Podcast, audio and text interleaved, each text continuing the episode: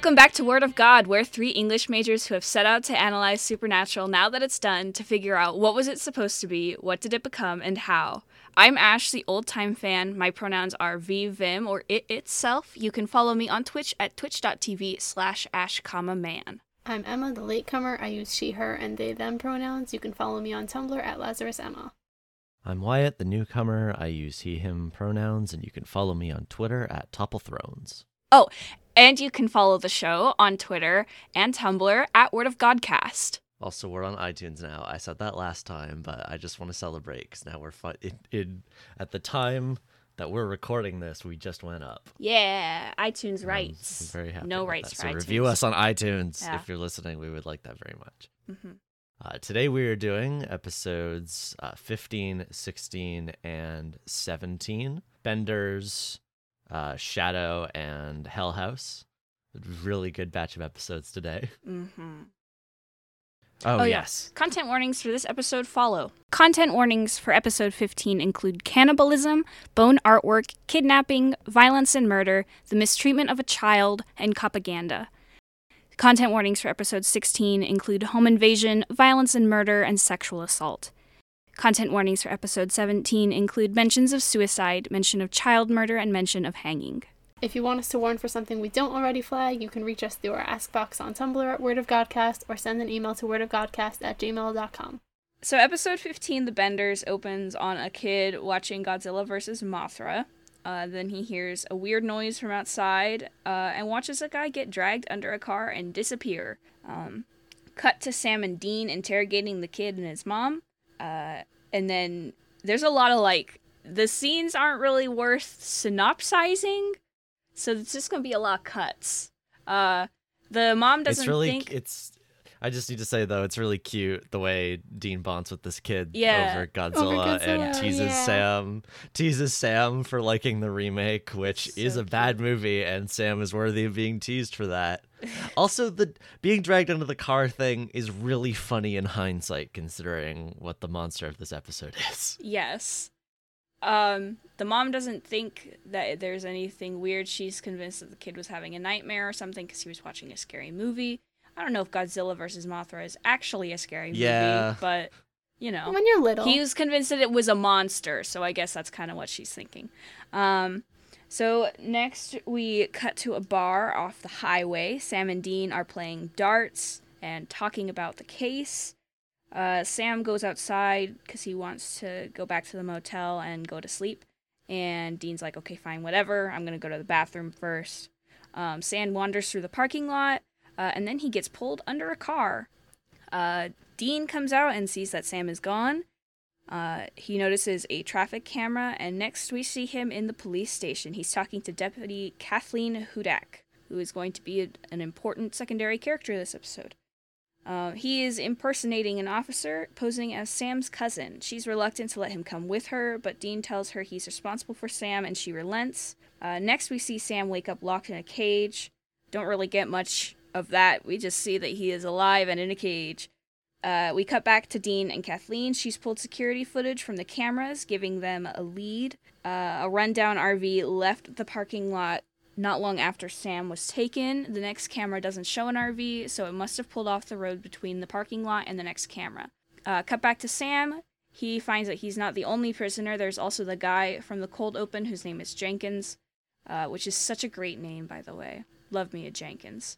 Mhm. Um, Sam tries to get information, trying to figure out uh, what's captured him, and is surprised to find that they're just people. They're just folks. Oh yeah. Also, Jenkins calls Sam Sammy, which is so funny. I love that even just random people that he's just met call him Sammy. I love, I love he looks the like a Sammy. the early There's nothing season. you can do about it. He's He just a little birthday boy.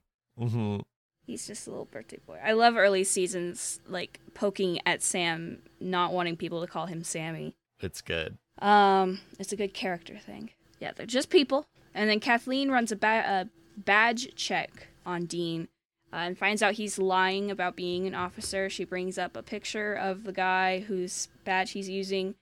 Uh, does not look like Dean. It's a, it's a It's, it's a black man. It doesn't Yeah, an look older anything black like him. man. Mhm. That's the second time they've made this joke. Uh, the other one after the uh, Mr. Yamashita. the I'm the son of the yeah Yeah. yeah, that I guess it's like, what's the easiest way we can get Dean out for lying? Mhm. And it's this person who is like literally not even the same race as him. Um, and then Dean Dean says like, "Oh, I've lost some weight," and then I have that Michael Jackson skin disease. Um, just trying real hard not to get caught uh-huh. uh, and failing. this is the most bold-faced lying that we've seen out of Dean in a long time. Mhm. Um, so Dean tells some of the truth and appeals to the fact that Kathleen's brother went missing. Uh, she reluctantly agrees to continue the search. Sam tries to break out of his cage, and then the other one opens. Jenkins runs off despite Sam's warnings. He finds a knife on the ground and takes off into the woods. Soon, he's pursued by a pair of men who react as though they're hunting him. They kind of whoop and holler and yell and do all sorts of things. Uh, despite Jenkins' best That's efforts, he is killed. Um, and then cut to the next morning. Dean asks Kathleen why she's helping him, and she tells him about her brother. Uh, her brother went missing in much the same way as Sam did, and he was never found. It was a year ago, I think. Um, they find a turnoff that could have been where the RV turned off. Kathleen doesn't want Dean to come, so she cuffs him to the car. And then she goes up to the house and knocks on the door. A young girl named Missy comes out and talks to her to distract her so her father can hit her with a big shovel and knocks her out. I, I think like she says like that's gonna hurt or Yeah. something like that Yeah. before, and it's funny. I love Missy's Missy. really good. She's a little wild. She's Missy, like yeah, really very- good very child creepy. actor. hmm Um, so Kathleen wakes up in Jenkins' old cage across from Sam. And she's like, "Oh, cool! I was looking for you." Um, so Dean has to hurry to free himself from the squad car before the two sons see him as they come to retrieve the car. It's a really, really good, really tense moment where he tries to get the uh the radio wire or whatever off the top of Oh, the car to use it as a Mhm. lockpick, which I don't know if that would work, but Also, they call back to the paperclip from episode Yeah. one. yeah, the he's like, I gotta start liked. carrying paperclips. It's so cute. yeah, He's so good it's in very the scene. good. Um, And uh, similar to the way he has like his Walkman EMF, like he's good at improvising with what he has. Yes. Um, he finds Kathleen and Sam and discovers that he needs a key to free them, so he sneaks into the house to look for it, uh, where he learns the truth that this fa- is a family of cannibals who hunt humans for sport. Are they cannibals? I missed that. I thought they just made like decorative. Bone I don't know if they eat the stuff. It doesn't say they don't. It's It doesn't well, say they it's don't. I think it's highly implied Yeah, because like the the dad is like because like what else are they going to do with like the meat, you know? that's true. It's like, they're true. not, You're like right. he's I didn't catch butchering that, but- something. Yeah, Um, I thought he was doing that for his avant-garde jawbone wind chimes, but by the way, the uh, the props in this episode are great. Yeah. very funny, very good. I'm, I'm very Um, curious how they. ma- I guess they just made like those out of uh, like plaster or something. Yeah. Speaking Mm-hmm. of the the jawbone wind chime, I think that was like really specifically a good set piece because it's like a Mhm. jawbone and a femur, I think. So it's like, or not a not a femur, like a pelvis. So like noticeably human as opposed to like Yeah, you know typical bone shape of like a femur where you Yeah. it could be anything, but like a human pelvis and a human jawbone look very much like human parts. Mm-hmm.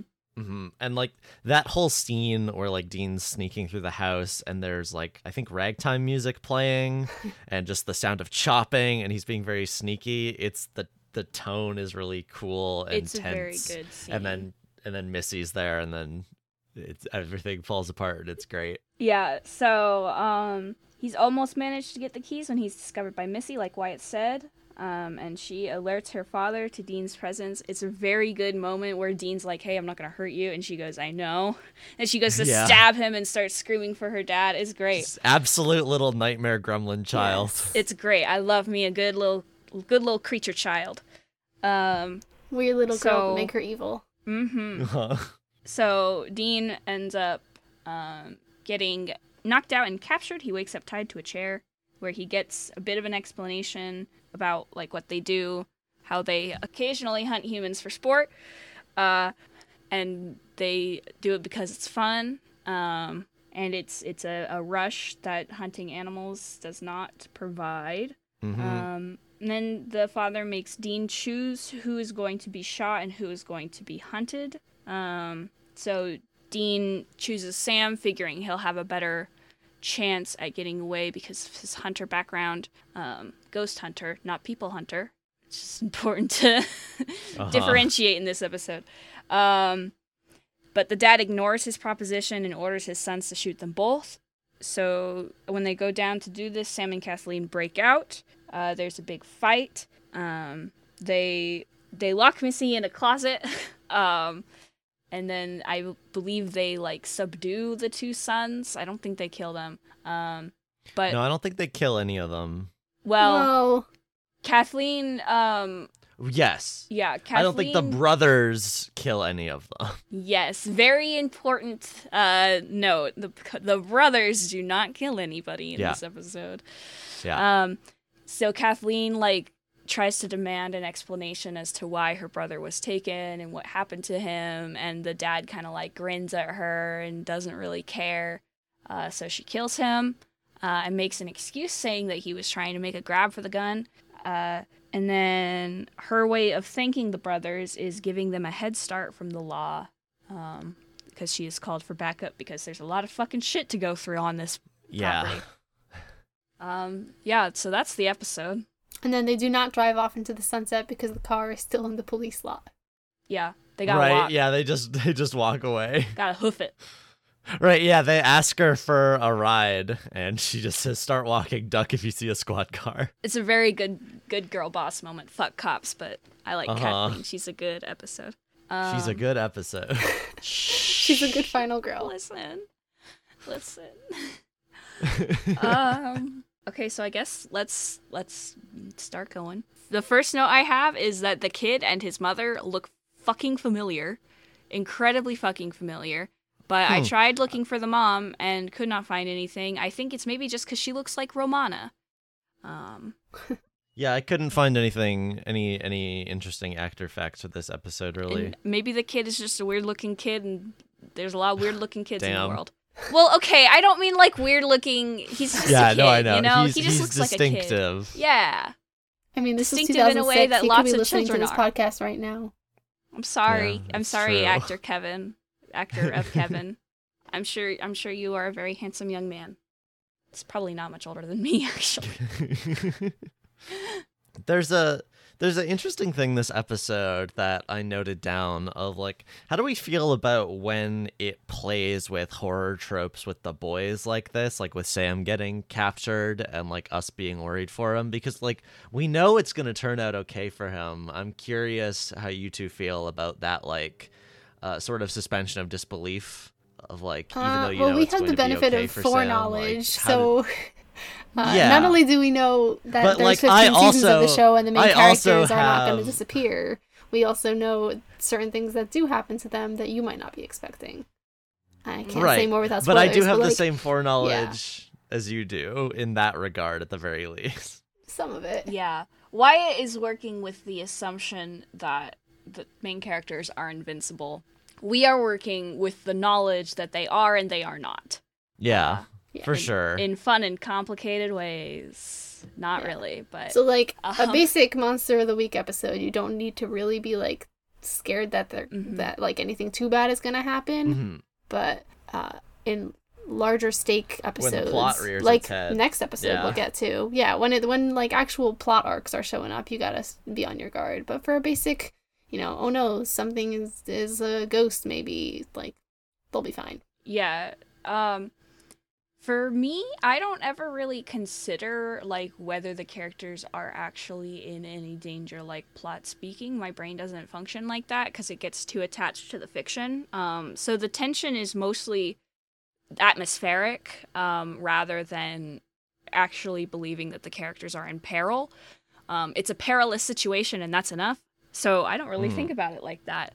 Um Mhm. Yeah, I feel like So- I'm not concerned of like what's going to happen at the end. It's more like what do the characters feel about it, and they don't know that they're not gonna die. Yeah. Like the sure. the the creepy scenery and the, you know, atmospheric chopping noises makes that scene scary to me. Oh yeah. In the same way, the uh, Wendigo episode is scary to me because I am afraid of being hunted in a forest because I have a weird brain. Just a Yeah, very and I think, scared like, person, I guess.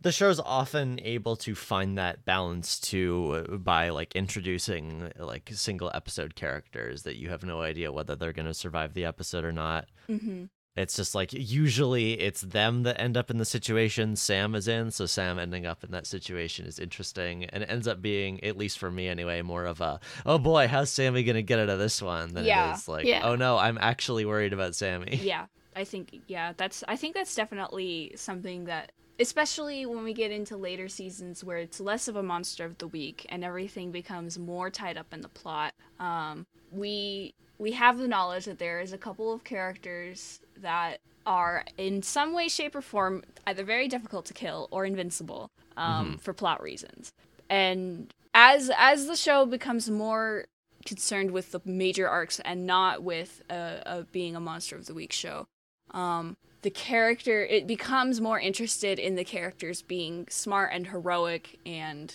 clever rather than whooping when the character gets freed at the last moment. Like it doesn't i don't think the show is as concerned with that when it comes to sam and dean. Um, and it's more concerned with that when it comes to quote unquote more expendable characters. All right.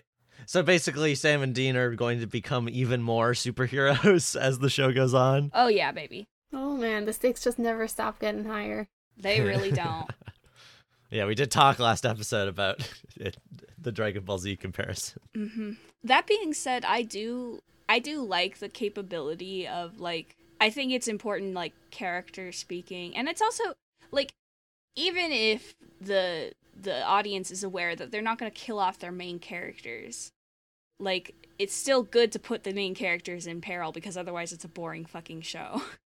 No, yeah, Um, absolutely. So That's always just something I think about Yeah. in like quote unquote like pulpy stories like this one and how that how they're able to like have that balance of putting the characters in peril but also you know they're going to be fine. It's an interesting tension to Yeah, me always. raise that tension. It's- Put Sam in the cage. it's it's something that they can like play with in almost a genre aware way, I think. yeah. That way they can subvert it in certain ways and then not. I'm not gonna get into it, but yeah. My first notes are actually before the scene, or at this earlier than the Godzilla bonding, um, where they they say that uh, we know you spoke with the local authorities, but this seems like a matter for the state police, so that they can get the story themselves. Um, just Uh-huh. this like hierarchy of cops and authority in an episode where the final girl is a cop felt like worth pointing out. I don't have anything like deep to say there, but like the this like indication of um American government structure. hmm And we've brought that up before of like the hierarchy of law enforcement and how the boys often like go over the heads of the local police by pretending to be like Homeland Security or federal agents or state police, et cetera, et cetera. Hmm I want to know the story of how Dean stole that badge. Yeah, seriously. Without checking, um like yeah. he just stole maybe the, he just Yeah. number thought and that they name wouldn't bother to like, double check. realize who it belonged to. You know, Mhm. yeah, but like, did he like? I guess I don't know. D- d- don't cops like keep their badges on them like most of the time?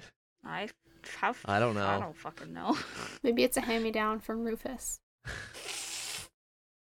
Okay, yeah, I could see that maybe working if you're lucky. My next thing is the bar. I just find that scene very funny because it's like it's this high population bar and there's like nobody out smoking or anything to see Sam get like tugged under a car. Uh huh. And I'm like, okay. Like it can't be that big of a parking lot. It's not that big of a bar. And also it's a biker bar. So like it, Yeah. it was just really it was it, It wasn't was a like question of poor oh, timing. that's yeah. I, it wasn't like a oh this is unrealistic for me, but it was like oh this is convenient and I thought it was funny. I mean, the big thing that's unrealistic to me here in hindsight is they say that they're careful and they only do this once or twice a year. It feels very weird that they grab two people back to back Yeah, that's if yeah. they if they do this very carefully. Yeah. Um, Sam's uh, protagonist syndrome Yep. made them break their usual rule. They were like, "Wow, that guy's important. Let's take him." Yeah. I I did like the the cinematography surrounding the RV. Like we saw in the cold open, Mhm. it was there in the background of the uh, parking lot where Jenkins gets taken, and then in this scene, it's a little bit more uh, oblique. It Yeah, we see it like Sam walks by it in the background, and then the camera cuts again and it's gone. So we kind of get that hint before Dean does. Um, hmm I also like that it's the thing making the monster noises we heard Yeah. in the cold open. it's very Also, it's there's very a good. cat. I wrote down also there's a cat jump scare in the. uh Yeah. It was in the parking lot while Sam was walking around. Yeah. It's very cute. My notes say Sammy face there, so I don't know what expression he made anymore, but I'm sure it was very Sammy. Clearly. uh, before that, though, back in the bar, we discover that Dean is good at darts, which makes sense as somebody whose life relies on his aim. And um, Mhm. he wants another round, but Sam wants an early start. And Dean goes, "You really know how to have fun, Grandma," which is very cute of them. hmm Um. also, Dean, when Dean's looking for Sam, he asks some people like, "Hey, did you see a guy walking out here like an hour ago?" I'm like, "You were in there for an hour? Yeah, yeah, yeah. I, I don't know what he thought Sam went off to do. Like it took you an hour to sulking in the car. Yeah, Yeah, maybe. sleeping. So it's it was very interesting. Yeah. Uh. Um. Wait, hold on. He oh, was in the I bathroom for is- an hour. Yeah. This is the this is the episode where he says, "I'll see you," and like I need I gotta go to the men's. Yeah. Okay, well that explains why it made its way into the sex work GIF set. Oh. oh. I, s- I s- that was so like nonchalant. Thank you so much, Emma. Your extensive knowledge of supernatural fandom just is it's a treat to have on this show. You're so welcome. I'm the ghost of the past, Emma is the ghost of the present, and Wyatt is the ghost of the actors and the folk. Uh huh. Um I'm the ghost of the broader culture. yeah. Uh cutting to the police station. Um Mhm. I think this is the first time that we see Sam's full name is Samuel, um, Oh yeah. which will be relevant in like five And then and then of course we have the uh we have comes that? Kathleen bringing up Dean Winchester and Mhm. Dean being like, "Oh yeah, the black sheep of the family, handsome though." He's, so yeah, dumb. he's crazy. He, he really is. Mhm. And then like this is where I wrote down like I liked that Dean actually has to deal with like police bureaucracy if he's like, "Oh, let me can I can I see this thing?" And she's like, "You can file a report like a normal person, you weirdo." hmm Yeah. like even if he's pretending to be a cop, it's like you don't have jurisdiction here, man. Oh, while we're talking about the um Winchester's names, this is the only episode where anybody calls attention to the fact that their name is a gun. Uh, where Yeah. she's like, like Oh, the rifle, yeah, right, and then right, like the this is, rifle. according to the trivia for this episode on the Wi- fandom wiki page, this is the only time in the series that gets called out. They made the joke once. That's surprising to me considering how often they're around guns. You'd think people would make that joke more. Yeah, Maybe it's too on the nose, even for Supernatural. yeah. I don't know. Oh, speaking of, who wrote this episode? Uh, I think it was uh, John Shiban. This, is John Shiban, yes, of Skin and Hookman fame. This guy writes Ah. good episodes. He does. Good. I've liked every episode we've watched by him. hmm Well, he's sticking around for another season or two, I think. What a treat. I say this because I've finished filling out the writer track form. All 300 and something episodes. That's what Oh my Emma was doing while watching me stream yesterday. It's very thorough. Um, it looks beautiful. Just randomly in the chat, Buck Lemming.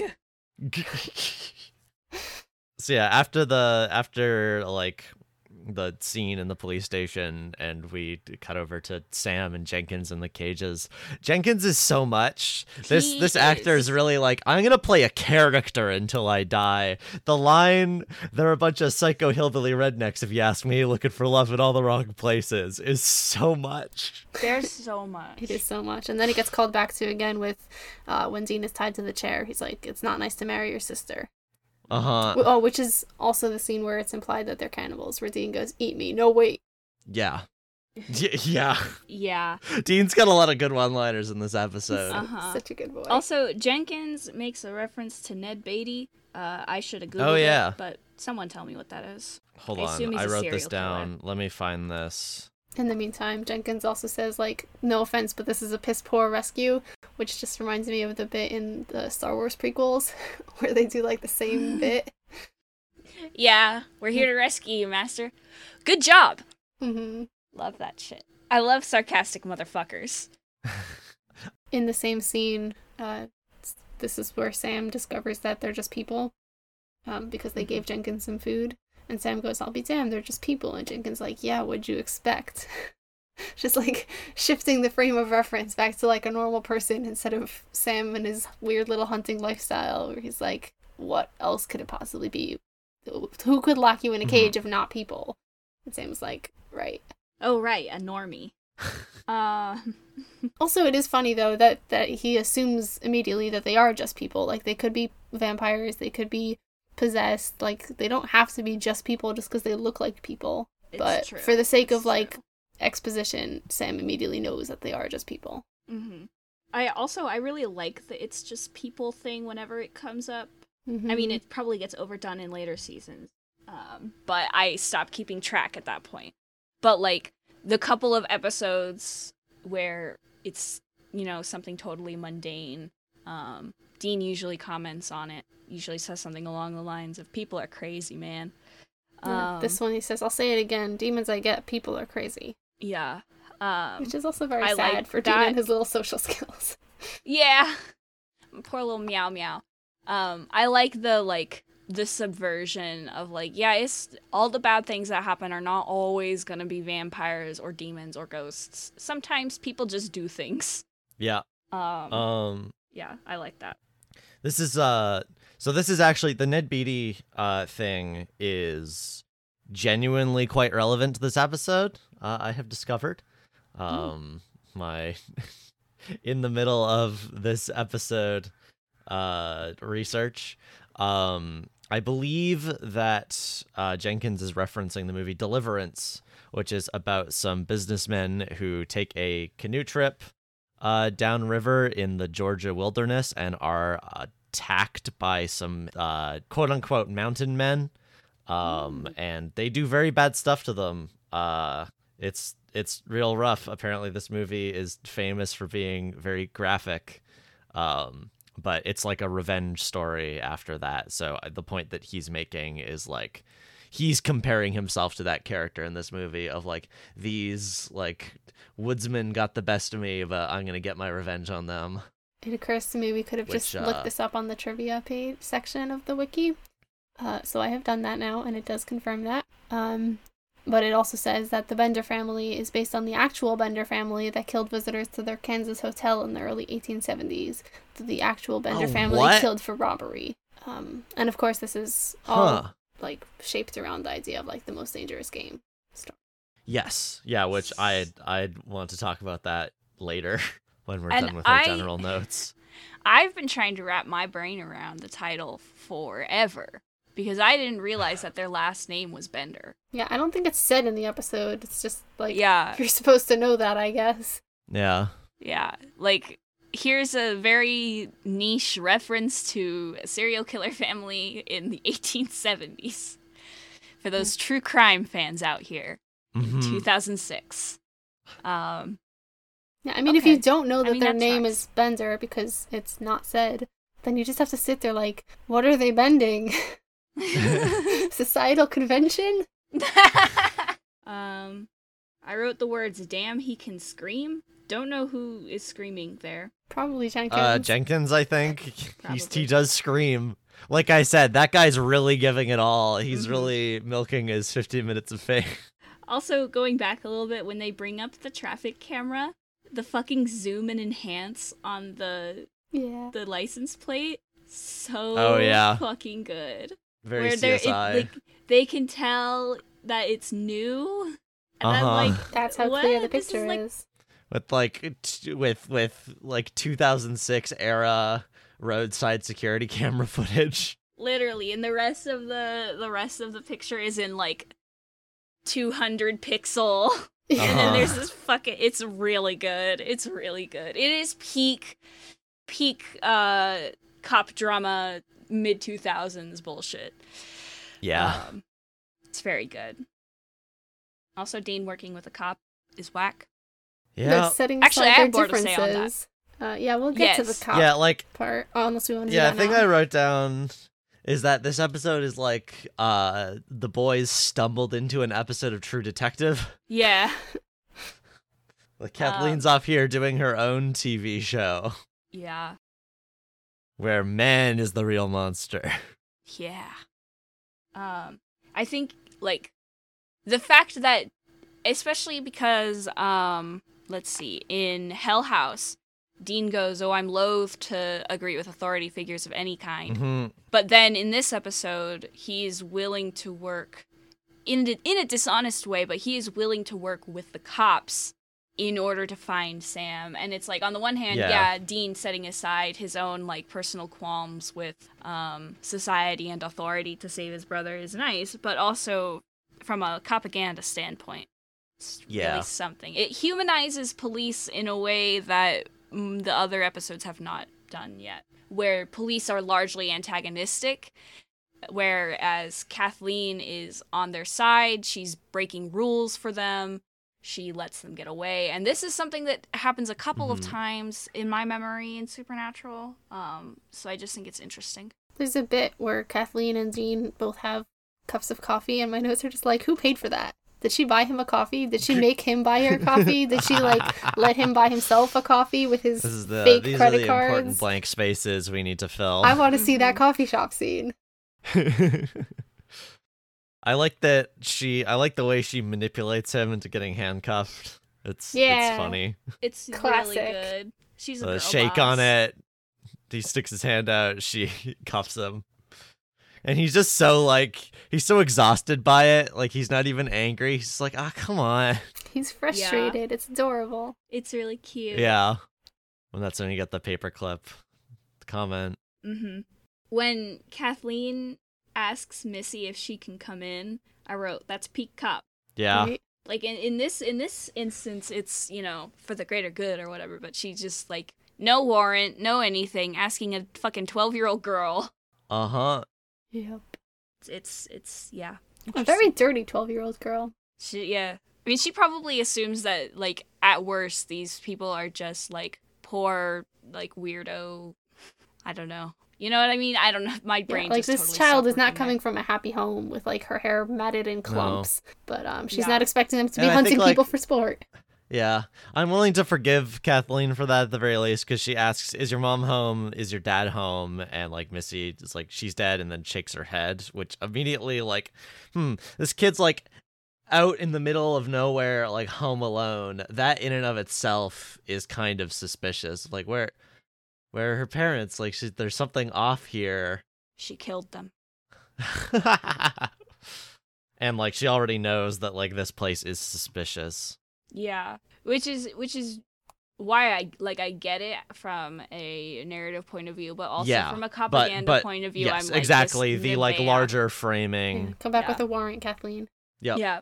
I think we will always like examining that dichotomy of like this is the way it works in universe versus this is the way it works when you analyze it from an anti-cop standpoint. I think that's Yeah. going to be something that will be very frequent for us.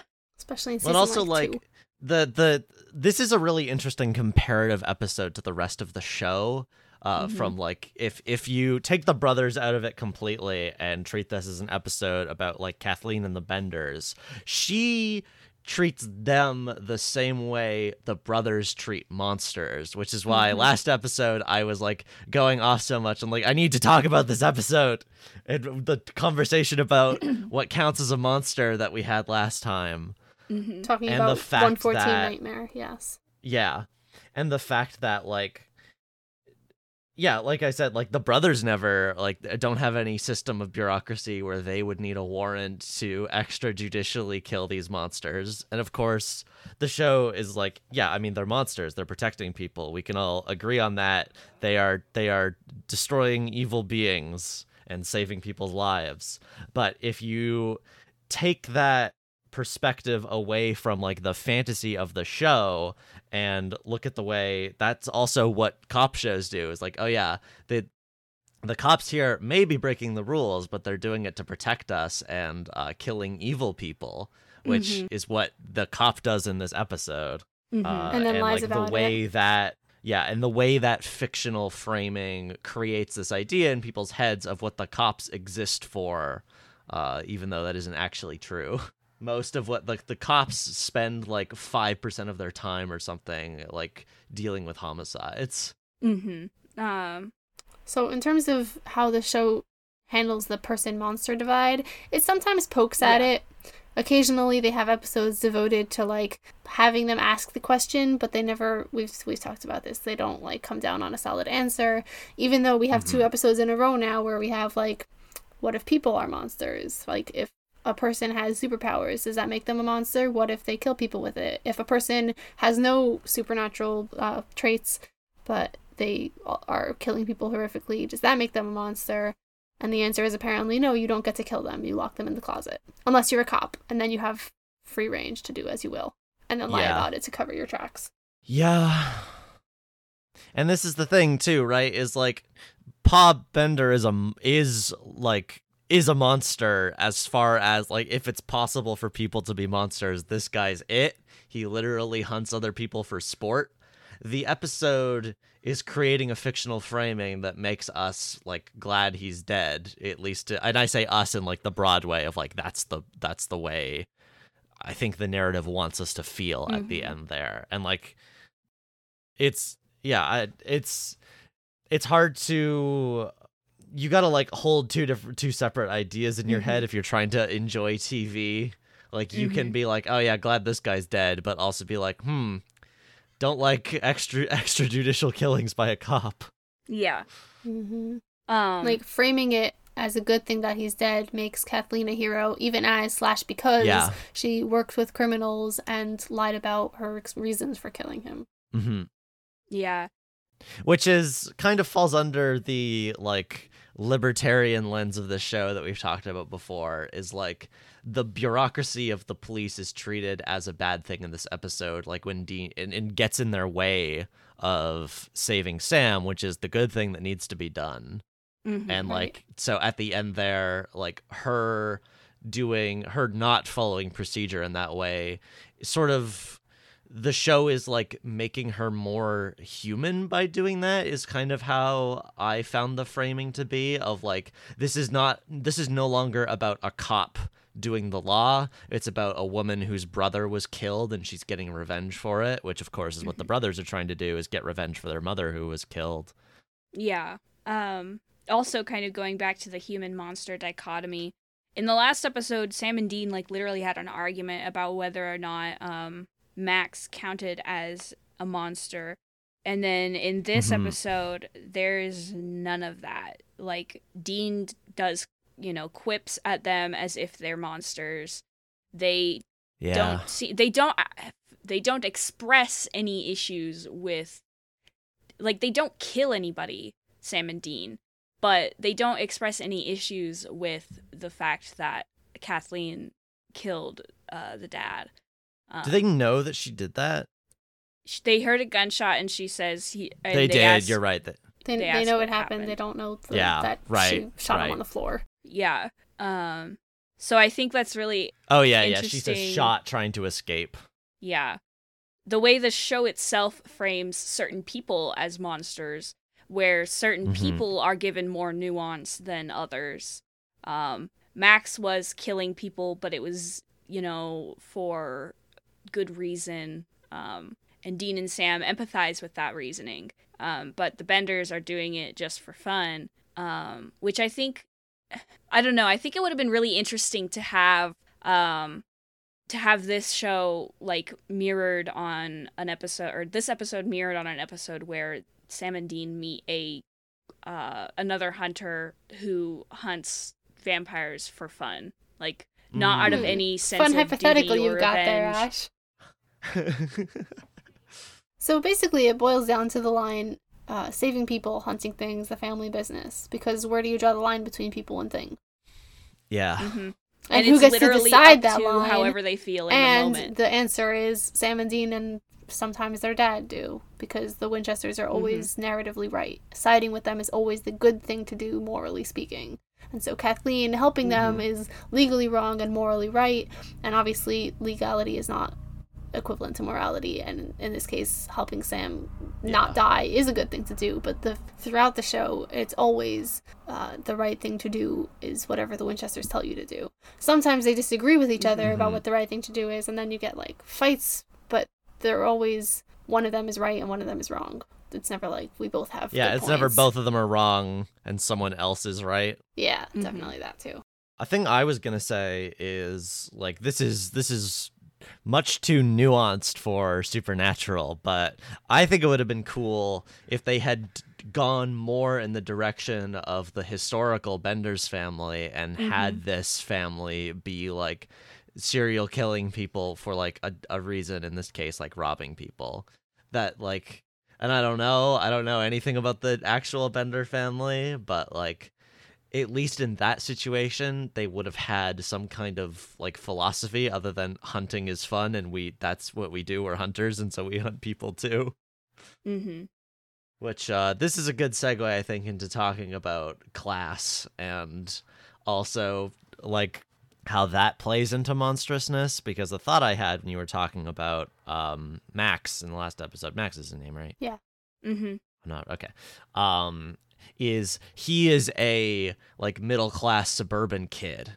And these are like these are like low class like people who live out in the boonies. And there's a definite sort of dehumanization there in terms of how like culture looks at people like that at the very least. Um that i think is part of the framing of it's part of what the framing of this episode makes you uh, like treat these characters as monstrous. Like they the the two boys not not the winchesters but the the sons of pa uh have like like paint their faces and like have these wild grins that they do that make them more like monstrous looking.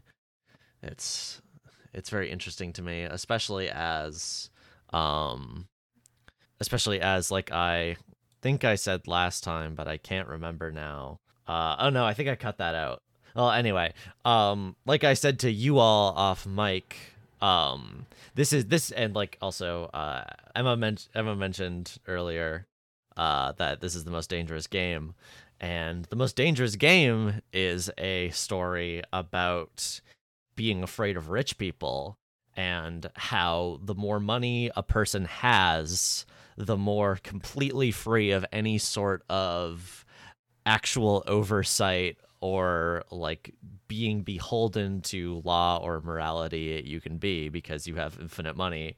Like this guy like it's been a long time i'm just gonna d- summarize the story off the cuff but it's because it's been a long time but I- i'm fairly sure this rich guy has a private island. People are brought to it uh, and then he hunts them in the forest around the island. It's very much like this is this man's like private like a world basically and once you are here there is no escape and it's very much a metaphor for uh, the way rich people become completely beholden to nothing the more wealth they have Well, okay, the the only complete escape is to kill opposite. him first. Oh, well, yes, the exactly. um, yeah, that story's great. Um, but then this story like does that, does like uh, the most dangerous game is man. The hunter wants to hunt that, but like in in like classically speaking, hunting was a rich man's um rich man's sport in Europe because of local laws like poaching laws being like peasants are not allowed to hunt. The animals in the forest belong to the wealthy class and that is how they get their exercise as they go out and they hunt and it's a manly etc etc but in america hunting is a low class um a low class like exercise um, that is like looked down upon to some degree anyway uh, even though like factory farms are far more nightmarish than hunting an animal yourself it's treated as this like almost barbaric thing by a lot of people And when when rich people hunt, they do it overseas. they Yeah, do it yeah. with exotic animals like rhinos or tigers. They also do that thing that like those uh, rich people do. I, mean, I guess it's not always that, but they they deliberately mirror like the person posing with dead animal like type Yeah, of picture, but with biopic. humans in that like, yeah, yeah.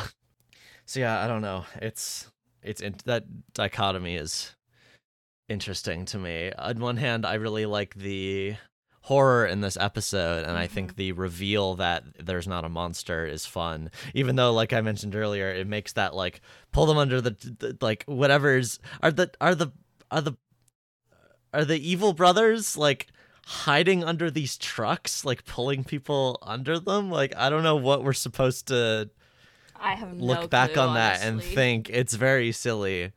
Um but yeah i think the horror is effective but also i don't know how i feel about the actual themes of this episode Yeah. It's um it's kind of like the Wendigo episode. Really good horror, but like actually Yeah. speaking in its context is it's not great. yeah I guess moving on to the rest of the notes for this episode. Um Dean sneaking through the house is incredibly adorable. He blinds himself with a flashlight because he's a dumbass and points it at i his forgot face. about that It's so cute. He he looks around in the basement and he just kind of like stares at a jar of teeth, and I'm like, dude, they could walk in on you Right? any Get a move why are on, you? sir. Why are you? Yeah, why are you looking at the jar of teeth? Um, and then when I think it's when uh the dad hits him with like a pot or not a pot, like a cast iron skillet or something, it makes like this cartoon noise, like the bonk. oh yeah Really, it's very funny.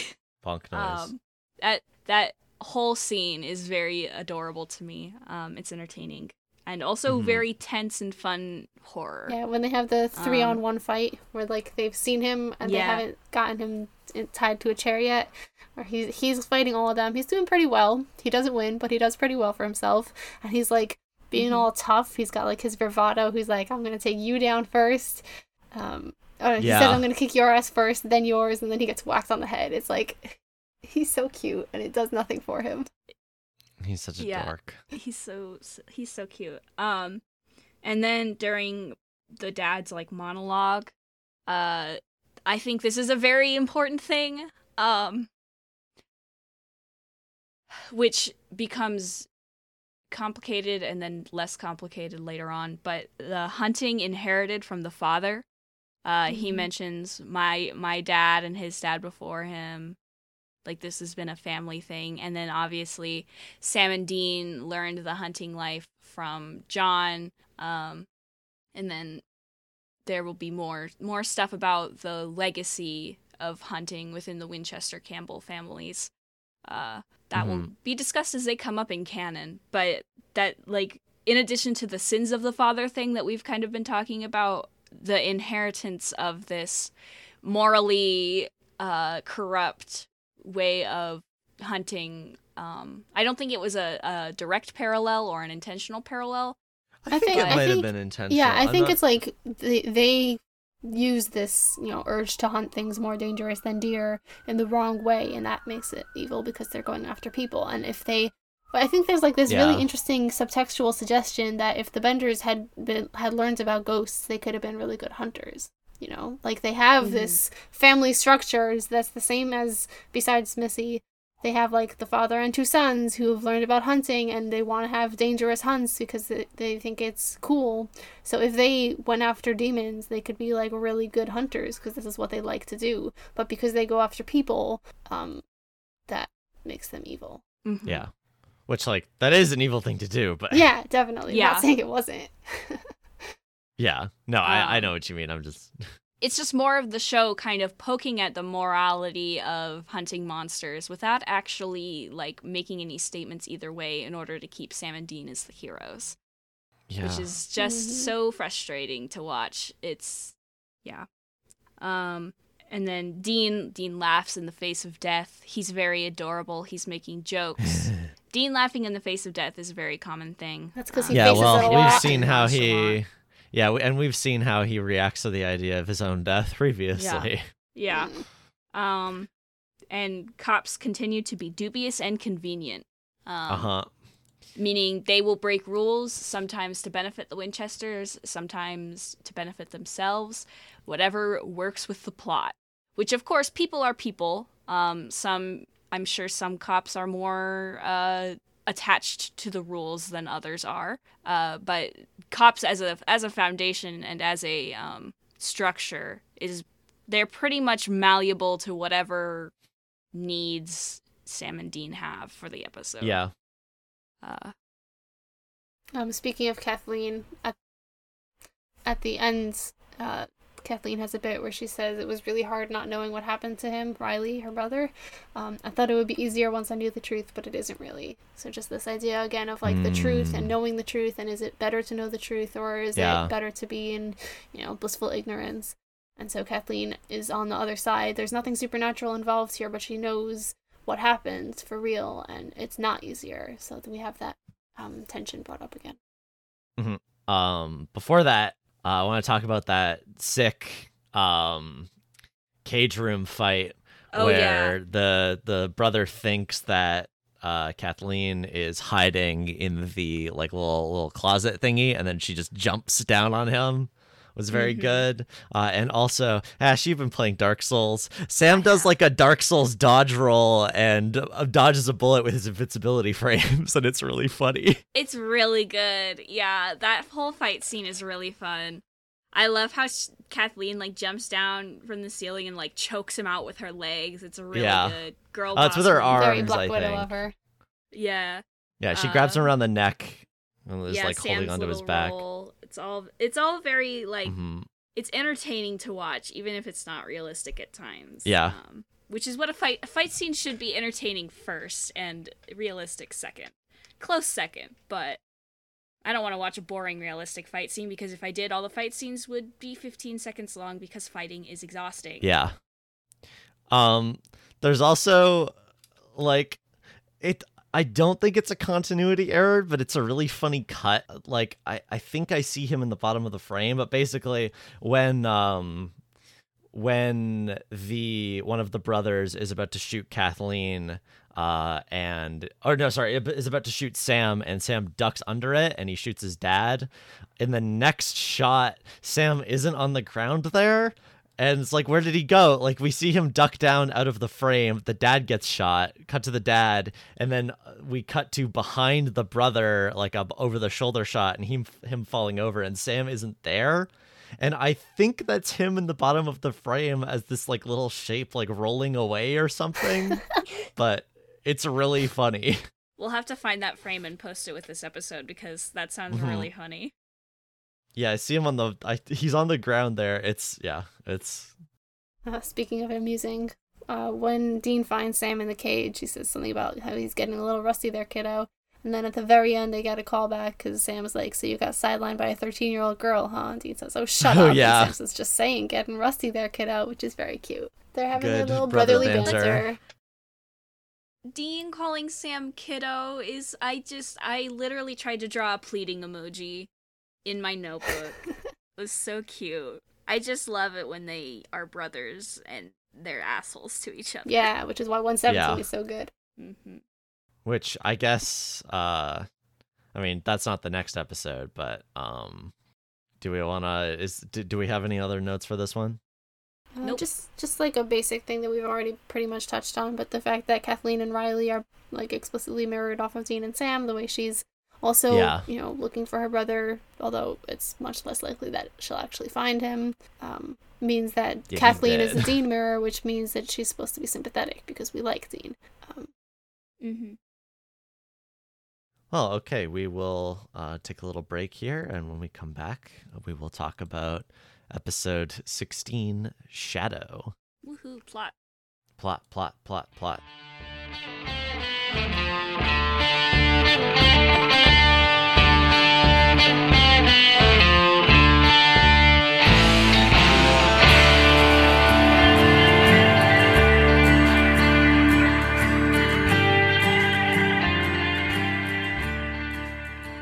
So, episode 16, Shadow. We open in downtown Vancouver. I'm sorry, Chicago, totally not downtown Vancouver, even though I absolutely recognize the streets here. Um, there is a woman walking down the street at night listening to music, but then her MP3 player dies and some spooky wind picks up. She gets chased by a shadow that makes scary noises, escapes it into her home, but of course it's inside the apartment. It stabs her and she dies. Uh, the shadow effect on the wall is very cool. Um, a week later, the boys are in town looking for this thing. They saw it in the news. Dean complains about their alarm company costumes, even though he's been excited about costumes in the past, which feels like weird characterization. Um, they get into the apartment and learn from the landlady that Meredith, the woman from the cold open, was horribly ripped apart and there was no clear way for the killer to have gotten in. Their EMF reader goes off, and Dean reveals he learned from a cop that the killer stole her heart, which is a detail that won't really come up again or be important, which I'm sad about because I think it's fun that it just ripped her heart right out and took it for some reason. I don't know. I guess it ate it. Um. Anyway, Dean traces the blood splatters with tape, and they reveal a symbol. It's an extremely silly detective moment because the, the It's great. His tape job is It's- terrible. Yeah, and it's like you could have made any shape. Like the there's literally no did a connect the there's dots no like connect no the dots. Yeah, yeah. Um, but anyway, it gives them a lead. Uh, they go to the bar where the woman Meredith died. Uh, Dean flirts with the bartender, but they don't learn much. Then Sam runs into Meg. She is very suspicious, and Sam is very awkward because he's suspicious of her, but also doesn't want to reveal that. Uh, Meg immediately starts bullying Dean, and he leaves. Uh, Sam gets her number and her extremely comic book surname, Meg Masters. Um, outside, Sam tries to talk to Dean about how meeting Meg is kind of weird, and he's very suspicious. He's being very genre savvy. I joked in the chat like he's like a, a tabletop player character who sees an NPC he met before and is like, "I am suspicious of this." Mhm. Um, Dean is not though, and teases Sam and just thinks he wants to get laid. Um, Dean does research because Sam asked him to, and discovers that Meg Masters is indeed a real person and is not what I thought it was a fake surname initially, but nope, she's real. She even matches her high school photo. Uh, also, he has a very funny skeleton sticker on his laptop. Um, Dean also discovers that the sigil from earlier is related to a deva in Zoroastrianism, and Dean describes a deva as vicious, must be summoned, and a demon. Uh, we'll come back to all this later. Um, actually, it's surprisingly accurate, honestly, for this show, even though like it's still very corny and less like I don't know. I've I'll We'll do it in your later. folklore corner. Point is, yeah, it takes someone extremely powerful to summon one of these things. Apparently, Sam, meanwhile, is following Meg.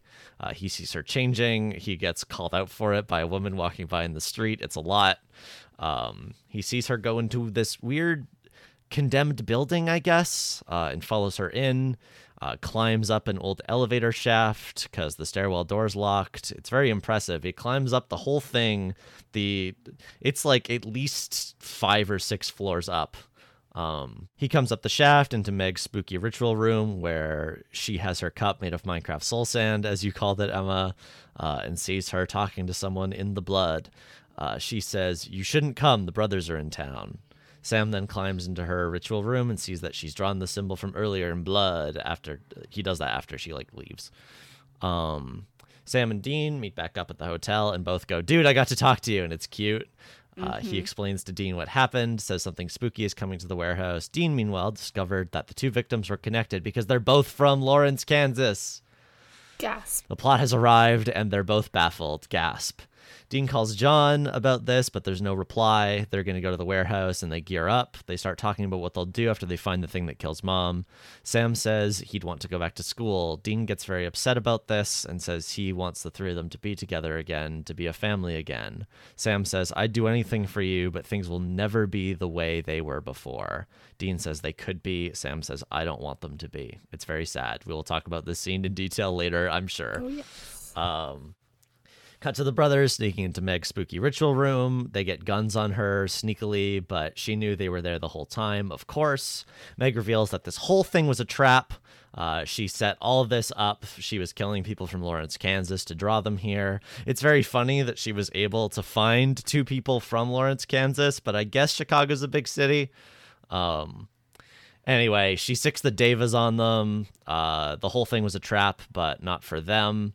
Um, for John, Dean doubts it'll work. Meg taunts him. Uh, that she's like tied them up at this point.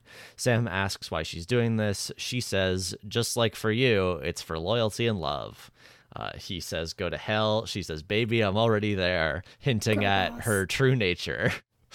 um, Meg then flirts with him. It's a lot.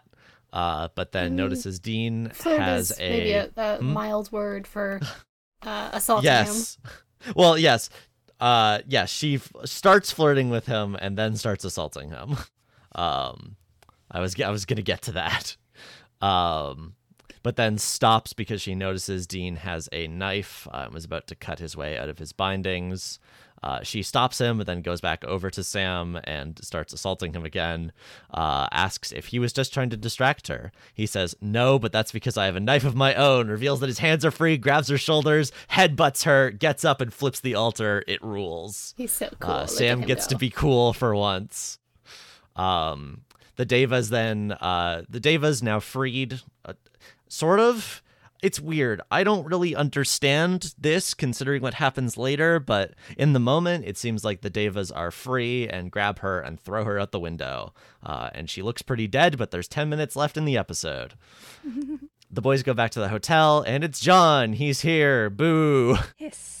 So Dean hugs him. It's awkward between him and Sam. John says he'd gotten there just in time to see Meg get thrown out the window. This has apparently happened before. The demon knows John's trying to kill it. Not that Meg has gone after him, but that like the demon has sent other people after him or other demons after him. He's vague about it.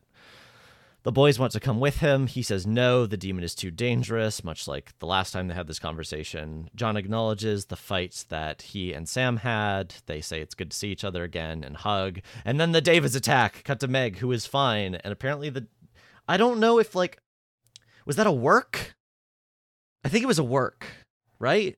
That they threw her out the window? Like, that was. She meant for that to happen? So she could trick them further? Oh, I have no Oh, idea. Either of way, it worked out well for her. I was not tracking the Yeah, I don't know, continuity. I was because, just like- yeah, it happened. Okay, that's what I assumed because the Devas are still under her control. Yeah. And, Like flipping the altar didn't actually do anything. Well, she I don't still know. has like the Probably, I pendant, which is implied that that's how she's Yeah. controlling it without the altar. Yeah, so she made them throw her out the window to trick them, is what I think happened there. Maybe because John didn't show up, but now John is here. Yeah, yeah, Now that it's over, John will come out of hiding. So if that was her plan, it was a good one. Yeah. Mm-hmm. Yeah. It worked. that's my. Whether or not that was intentional by the writers, that's the only way this whole situation makes sense to me, and it is a good, cool plan. So I like that reading anyway. Um, Part So yeah, part John's 17 the, out of a uh, zillion of John Winchester is a fucking dumbass. and I wish Yeah. he would die. uh, John gets the shit kicked out of him, gets real Good. slashed up. Um, Sam also gets really slashed up to the point where I thought that would probably leave a scar, Oh, yeah. but I guess Like, they don't want like to deep mar his pretty in his face. cheeks. Like he, Yeah, their faces should be real- messed up, yeah, but uh, they but do not he's fine scar next unless it episode, is so relevant. shrug. Yeah. Um, Sam, thinking quickly, drops a flare because they're shadow demons. Uh, this is actually right. Uh, I looked this up. Uh, Devas do not like fire and bright light uh, in the in the folklore slash history slash like religious text stuff about these guys. Um, they get out of the hotel where the flare is burning. They run to the car, but there's three minutes left in the episode, and John can't be in the next one. So Dean says he can't come with them. Uh, he says that Dad's vulnerable without us. He's stronger when we're not around. Sam disagrees. He has to be part of this fight. John says the fight's just starting. We all have a part to play. You gotta let me go. Sam reluctantly agrees. John leaves and gets in this huge truck. It's so big. Stupid truck. Um, Literally. We're gonna see more of the truck. uh, when they, yeah, and they go their separate ways. The episode ends on Meg looking ominous. Very disappointing that John didn't die this episode. Uh huh. Are we just gonna say that every time John Yes. shows up and doesn't die?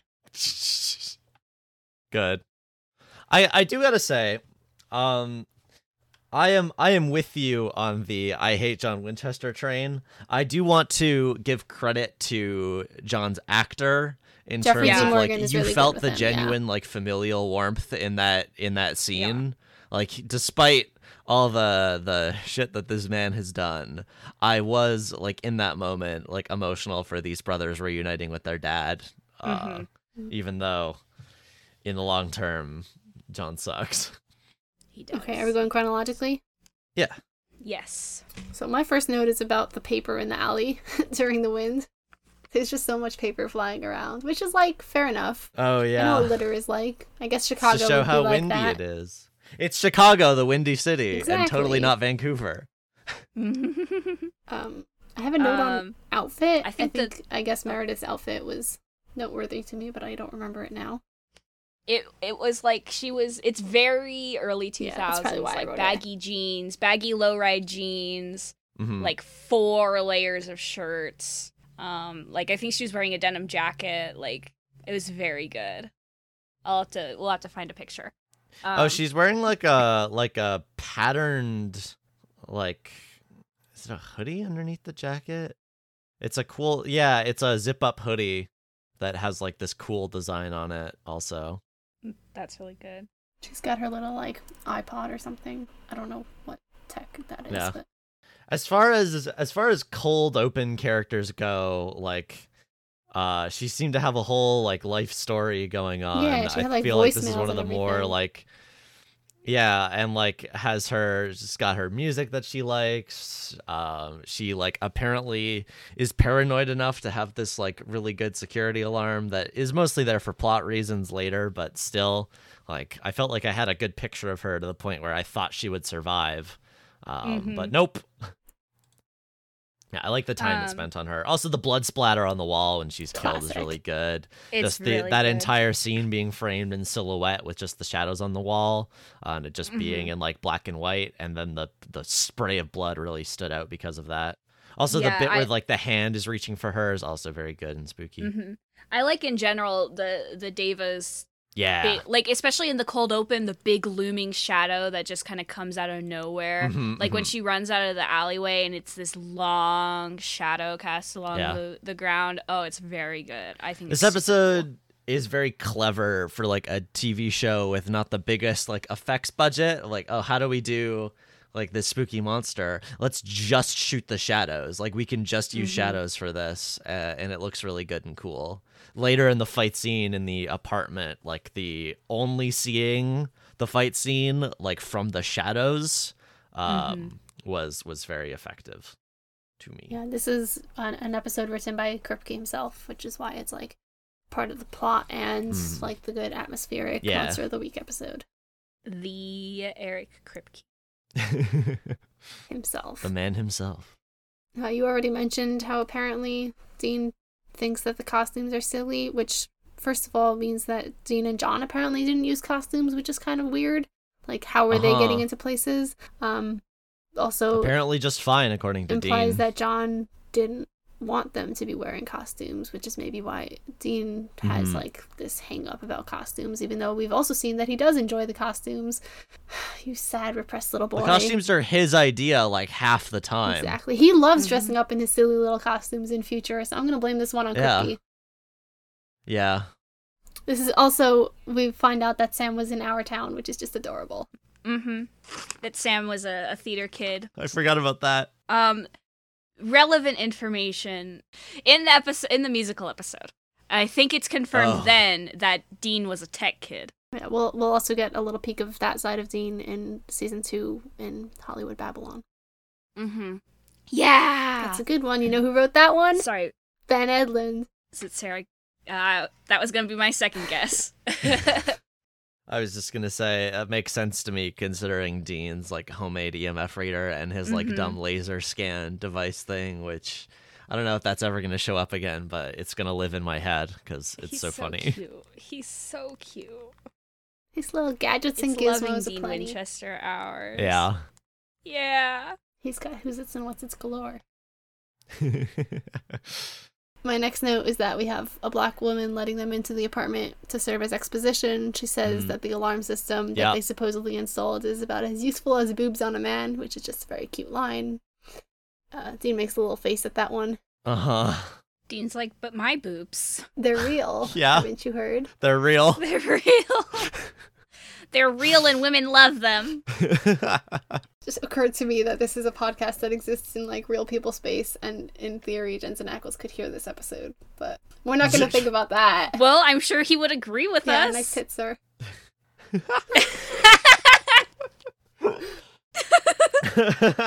Tips hat. Excellent titties, sir. okay. Uh,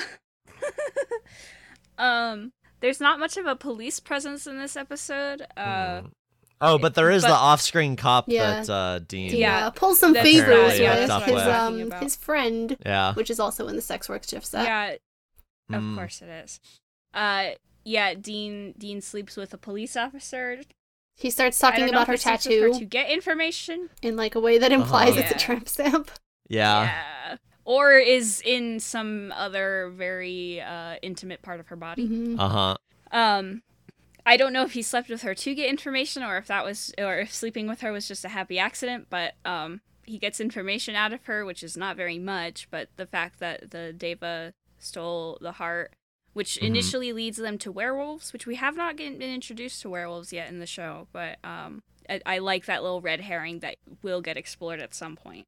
Yeah. Like acknowledgement that they exist. Also, he does Yeah. get more information out of her later with the. She's the one who helps him figure out the that they're both from Lawrence, Kansas, I believe. hmm Then Dean immediately gets a bartender's number, and Sam calls him on Yeah. it. And Dean is like, "Dude, I'm a professional. I'm offended you would think that." And Sam just looks at him, and he's like, "All right, yeah," and holds up the napkin. He's so cute and so dumb, and I love him. He's such an ass, and I love him. I love I love how Meg says "gosh." Yeah. It's just so cute. Uh, But then she says "God's green earth." It's really funny. She's really trying to be that like, um, Wholesome girl. she. Yeah, exactly. Yeah, she's trying to like play She's like trying to be a innocent and Sam type. Yeah, exactly. Very very cute. I also love how she just fucking rips into Dean. Yeah, that Like, was. Oh, yeah. I would never have the guts to just like yell at somebody's unless their brother was like really, really, really shitty. Which I guess in her perspective he is, but like I would never have the guts to just like fucking fire at some guy's brother in the middle of a bar that I've never met before. Yeah. I mean, in the perspective that we already know she's sinister, I think this scene comes across as she's trying to like put a wedge between them. You know, she's yeah. she's putting her plan into place, but it also helps if they're not a united front. Oh yeah. Also, like when they meet up before that, um, he's like, "I'm just in town visiting friends." She looks around. and goes, Where are they? And the Sam pauses and goes, "Uh, well, they're not here right now." Yeah, my notes Yeah. say Sam is worse he's at so lying bad than at lying. Yeah. It's really good. Meg mentions that she met somebody whose name I didn't recognize, Michael Murray. Is that like a celebrity? I don't know who that is. Isn't Michael Murray an actor? He's he's a, a Dawson's Creek actor. Um, Oh. he's a, he's in a bunch of CW shows. He's also in the Gilmore Girls. So that's a little That's- little like CW expanded universe reference there. Of course, it comes from Kripke. Oh, never mind. It's uh she says, What's his name? Something Michael Murray. And according yeah, Chad to Michael the Murray yeah, is his name. Gilmore Girls. The Which Chad which makes it Murray very and funny What the Virgin? that Sam like, "Who?" it is very funny. Oh, he's also on Riverdale. Yeah, this guy's like a big time CW actor. Oh my goodness, the insanity never. Oh, he plays ends. Ted Bundy in Ted Bundy American Boogeyman. okay, this can't be actor facts. This guy isn't even in the episode. Oh goodness gravy. Well, there's like five actors in this episode, so Yeah, that's true. Yeah, I don't. I don't actually have actor facts for this episode. I didn't unless have Meredith was someone last episode interesting or the landlady, there's like no one else to talk to. So No. Um, I like how Dean was like, she wasn't even that into me. yeah, Like shocked and appalled, Uh huh. Which I would imagine is probably a similar response he had to Jess of like, "What do you mean she's not making eyes at me?" Yeah. Like, Dean, you're stupid. Well, again, this is Kripke writing him, so I'm again inclined to Sure. blame all of his extra toxic masculinity on that Yep. with his cool, defiantly on PC car. Uh, huh. The homophobic car. That's why he got into heaven.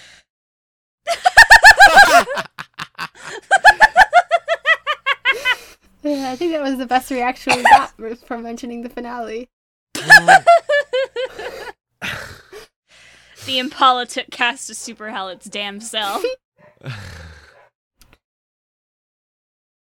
we cannot get into this right now. Um. Also, I don't know. I don't know. Does anyone else have a scene a Meg Bar scene comment? I, it's funny that Dean's just like a woman who isn't into me. I'm just gonna leave. I don't know how to deal with this. Yeah, it's really funny. I mean, he gets two girls in this episode, and he's like, wow, I didn't get a third one. Literally. Dean's fucking winning in Chicago, apparently. uh, the the scene where Sam is I again I I the same thing with tox- Dean's toxic masculinity, the ickiness with regard to Meg being like just changing in front of the window while yeah. Sam watches. I will also attribute to Kripke. Um, It is a little bit cute that It- Dean is like very- giving him advice, um, in like a really gross way, Uh-huh. but he's like he's trying to get his brother, you know. Sorry, motorcycle. He, he's trying to, you know, help help him out. Yeah, it's it's sweet. Um, but it's also very uncomfortable. And then like Sam when the lady like knocks on the window is like, "Hey, what the fuck are you doing?" He starts making an excuse like, "Oh, this isn't what it looks like." Like, no, it is exactly what it looks like. You are watching her change. You just are pretending to be on a stakeout. Yeah. Like Uh huh. Um, it it was like Sam, you are being a pervert. I'm sorry, but like it's what's it's what's happening. Can't lie about. yeah. Also, really sad that the woman who calls him a pervert is like the best scoring on the character of color sheet so far. Like she doesn't have a name, but on the other hand, Oh, she yeah. survives. She's not a cop. She's not a monster. Uh, her race isn't relevant to the story. Like she doesn't check any of the bad boxes, and she has one line, which is one word. Oh boy. This is this is Fucking a incredible. terrible, terrible show in like unironic ways. This is the bad place. My notes say Sam is gatekeeping again, but I don't know why. Oh, here. Uh, Sam's like, How'd you figure that out? And Dean says, Give me some credit, man. You don't have a corner on paper chasing around here. And Sam says, Oh, yeah, name the last book you read. and Dean admits that he called Oh, Dad's yeah. friend Caleb and got the information that way. So not only does he fail Sam's gatekeeping test, he uh, didn't do the reading himself. SMH. F for the semester. And again, we have the boys um, hooking up with the Hunter Network. But again, Mhm. off screen. These are not actual characters, they're just names for information sources. Mm-hmm. Um, Sam is a strong boy. He climbed up that elevator shaft all by himself. Yeah, it did not look like All he was hanging from it. his hands. It was like, I guess he has his feet on something, but then he moves in ways that kind of look like it's implied he's not supposed to be standing on something. I don't know. It was not very uh, convincing physicality, but Oh, it was okay. Yeah, no, it's really not convincing. It looks like he's just standing on a box, like looking up. It, he's really not straining himself. His shoulders are too, his sh- like, yeah. like he has his arms bent. it It's does- He's, not he realistic should be like at shaking all. with It's so funny. Yeah, Yeah. Also, it should be making a lot more noise. He's a very Like, there's like- no way you can sneakily climb up that fucking rattly Uh-huh. ass elevator shaft. we see in next episode that he's in very good shape, but still. Oh yes, we get Sam titties. I don't want to compliment Jared Padalecki's tits, so let's It's just just the on. negative space of that moment. Uh, there's a cute bit where they're like, "Are you nervous? No. Are you? No. No way." They're just like uh, grindhousing for each other, It's it's yeah. hmm and that's when they have their conversation about like, "What would you do if we got the demon?" Um, and Sam's like, "We you already said that Sam wants to go back to school and be a person again," which is very interesting phrasing considering the like weight of the word person Yeah. in this show. Um, as we've discussed, but also Sam's like, "What are you gonna do when it's all over?" And Dean says, "It's never gonna be over.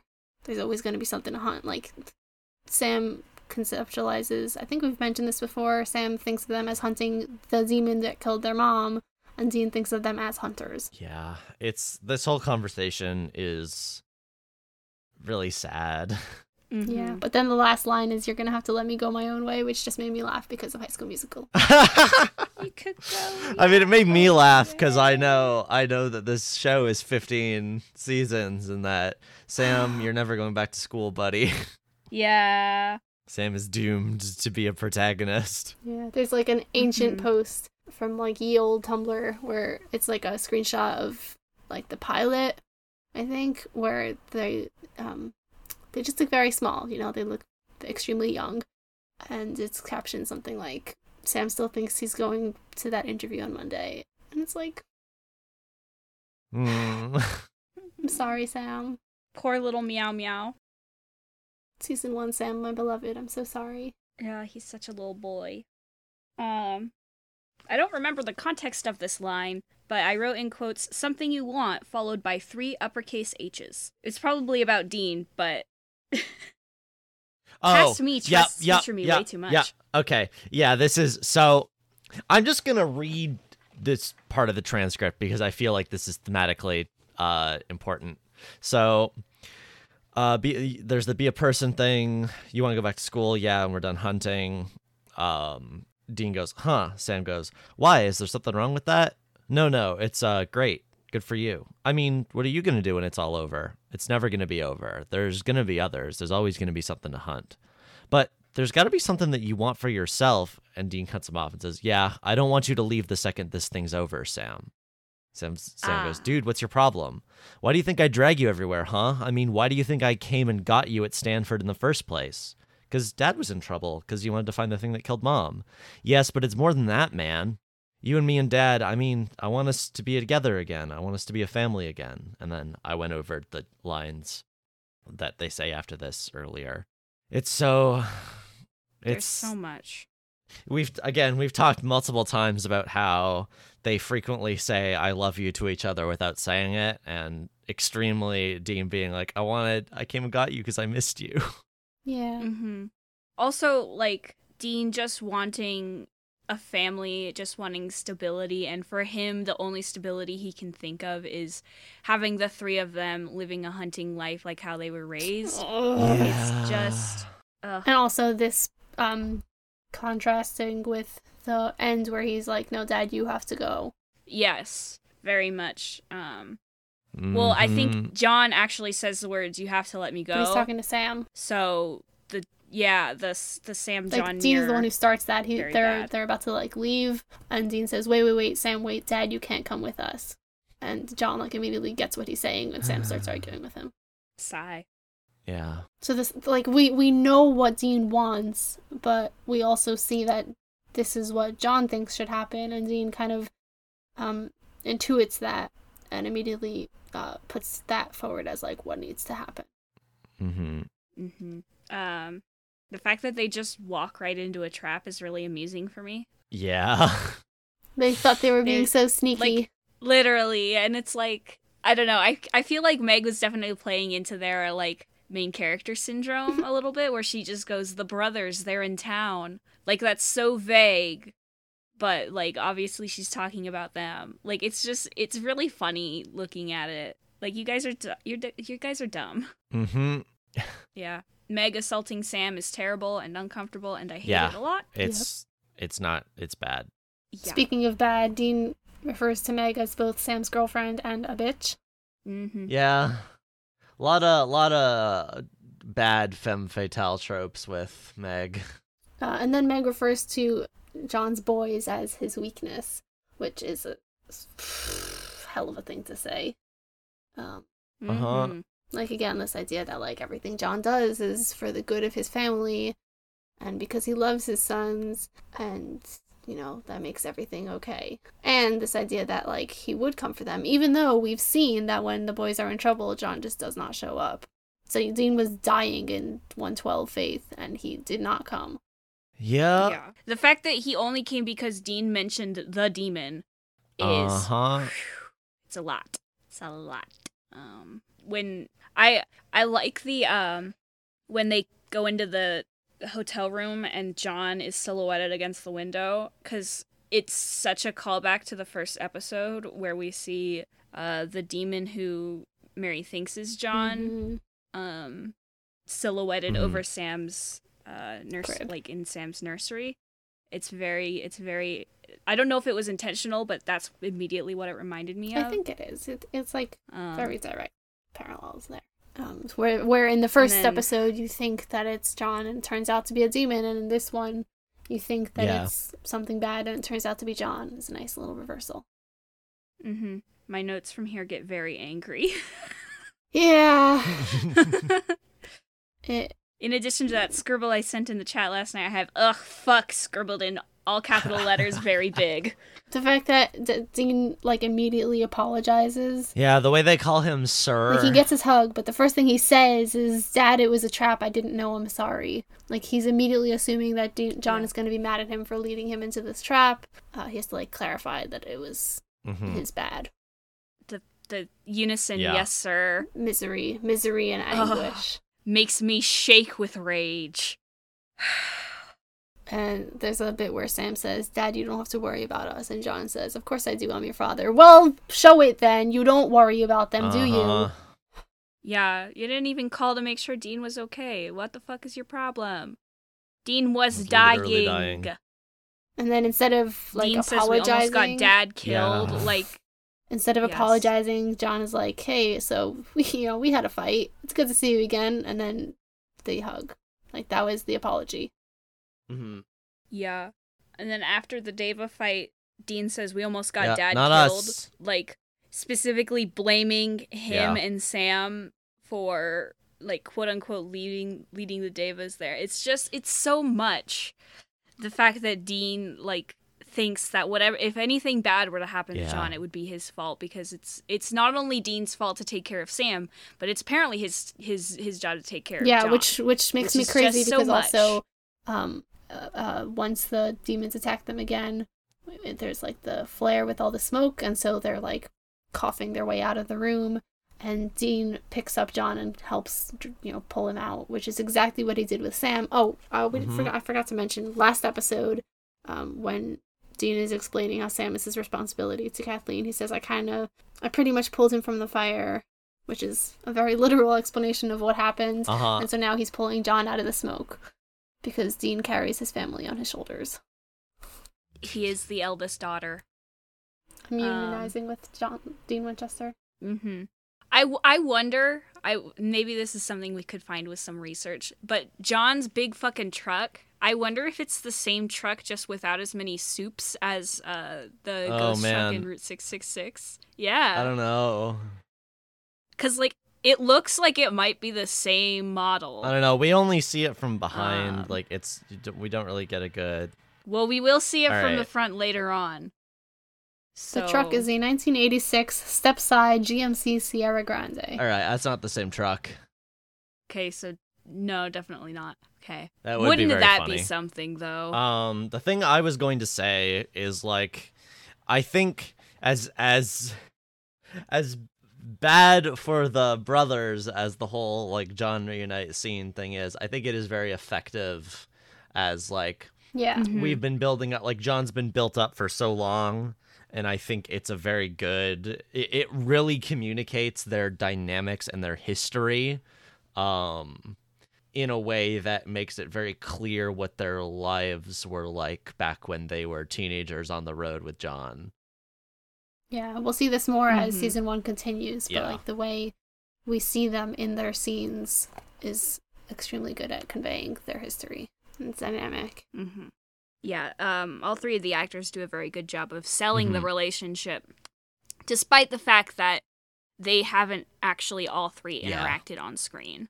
Um, I think it's it's very good, very good acting work. Anything else to this episode? That's all I had. Um, I have my music corner. Oh yeah? I think I deserve a corner. Of um, course. I have gotten into the habit of checking the Supernatural wiki Uh-huh. uh, because I because of the music discrepancies Uh-huh. that we have The had. music discrepancies in the next one too, in a way that I think is funny and very Plot very relevant. funny yeah Considering. so um in this episode, um, the three songs that are in the original is "You Got Your Hooks in Me" by Little Charlie and the Nightcats, "Pictures of Me" by The View, and "New World," "The New World" by X, and then a Netflix. Uh, in the same order, respectively, they are replaced with "Headache" by Boo Boo Davis, "Stripped" by Motor Baby, and "Skinny Waitress" by The Peasants. Hmm. It's not much of like a. It's not plot important like it is in Faith. Um, and it's not like kind of a fun little thing like it is in the next episode Uh-huh. but i think it's really interesting i want to know like why all of the music Well, is they suddenly changed. Lost the music rights to a lot of things, I would assume, and the songs they replaced them with were cheaper. I don't know. Hmm. Hmm. i mean the death riders aren't even on spotify so they must be Yeah. Which is homophobic by the way if the, the death riders if you're listening to this put your fucking music on spotify i, mean, I want a to lot to of- your a lot- and be transgender There are there are artists who have like a moral uh moral reasons for not putting their music on Spotify, which I think is fair as a okay yeah that's valid it's fuck spotify we're on Spotify. Don't say that. We're gonna get kicked off Spotify. Don't say that. They'll hear us. Uh, the powers that be. So before we move on to the next one, uh briefly, uh Devas um so most of this is right uh in like a really hammy uh like monster of the week like pulp show usage of like actual of of like beings that are in an actual religion that is still uh practiced today. Zoroastrianism i think the i think it's the oldest like still practiced religion i think that's true uh it's very old anyway Either either that or it's the oldest monotheistic one. Yeah. I can't remember. Yeah, that's true. That's true. The oldest the oldest like still practiced like organized religion anyway in that like yeah, a- anyway. Um it's very old. It's very very old. So yeah, and speaking of which, so devas um are very likely um it, it's like the actual not even very likely this is true.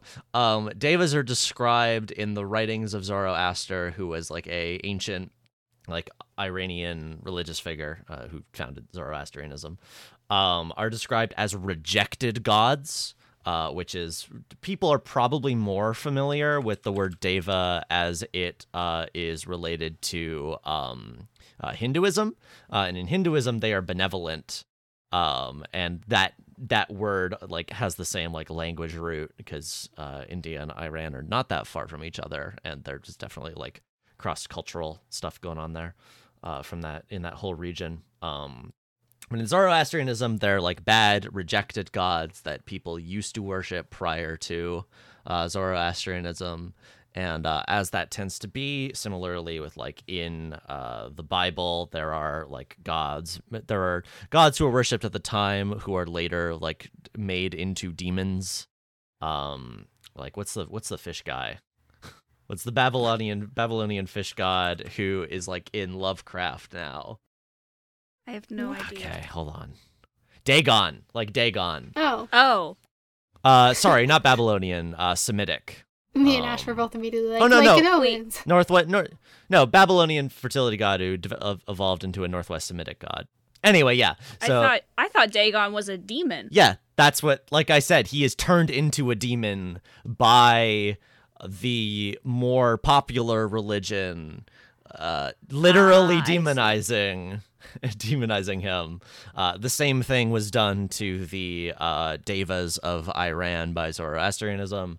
Like I said, yeah, they are later turned into demons. Um, uh, because Zoroastrianism is so old, and like also Christianity and like a lot of other religions, there's a lot of like non like primary textual folklore surrounding uh, the stuff in it. Um, there is there are different accounts of devas and what they are and what they do. Um, sometimes they are non-violent and mostly like curse you or like lead you to do bad acts uh, but there are other sources that describe them as violent in the way dean describes them as. So it's like it's doing the thing supernatural does where it like paints over a complex subject and just like uses it as its monster of the week to be a scary shadow monster. Uh, but they do mostly come out at night. Uh, they do hate light. Um, sometimes they're invisible sometimes they're not sometimes they're not. That's also that depends. Uh, and my favorite little fact uh, that i wrote in the chat uh, is a quote from the wikipedia article. Um, demons devas in this context are attracted by chatter at meal times and when silence is broken a demon takes the place of the angel at one side which is which is great. Uh great humans being humans Mm-hmm. um, so yeah, that's Deva's. Uh, this episode is less wrong about them than it is wrong about other things. Which That's we'll get to it. next episode. Oh yeah, oh yeah, can't wait to talk about the tulpa. Spoilers. Uh, speaking of which, yeah, spo- spoilers. But uh, if you're watching with us, you've seen this one already. We said what we were doing this week. Um, Mm-hmm. But uh, yeah, I guess for people only listening, there's a Tulpa next episode.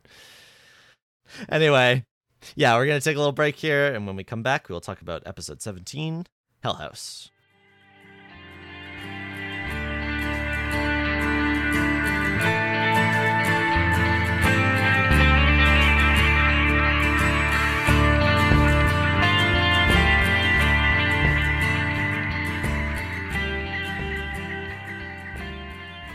Uh, so 117 Hell House.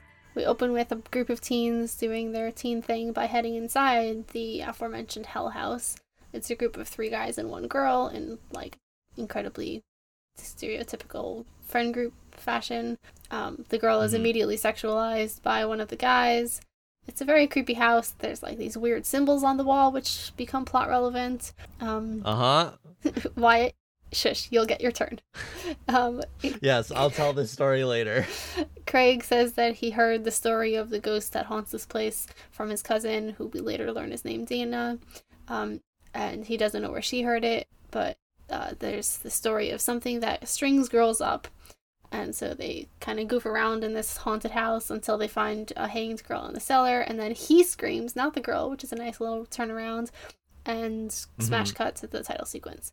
Sam and Dean are in the car. Dean messes with him by like putting a spoon in his mouth and t- while he's asleep and turning up the radio. So they they launched their prank war. This is such a good episode Yeah. for the brothers. It's adorable. This is this is my favorite B plot that the show has had. It's it's so good.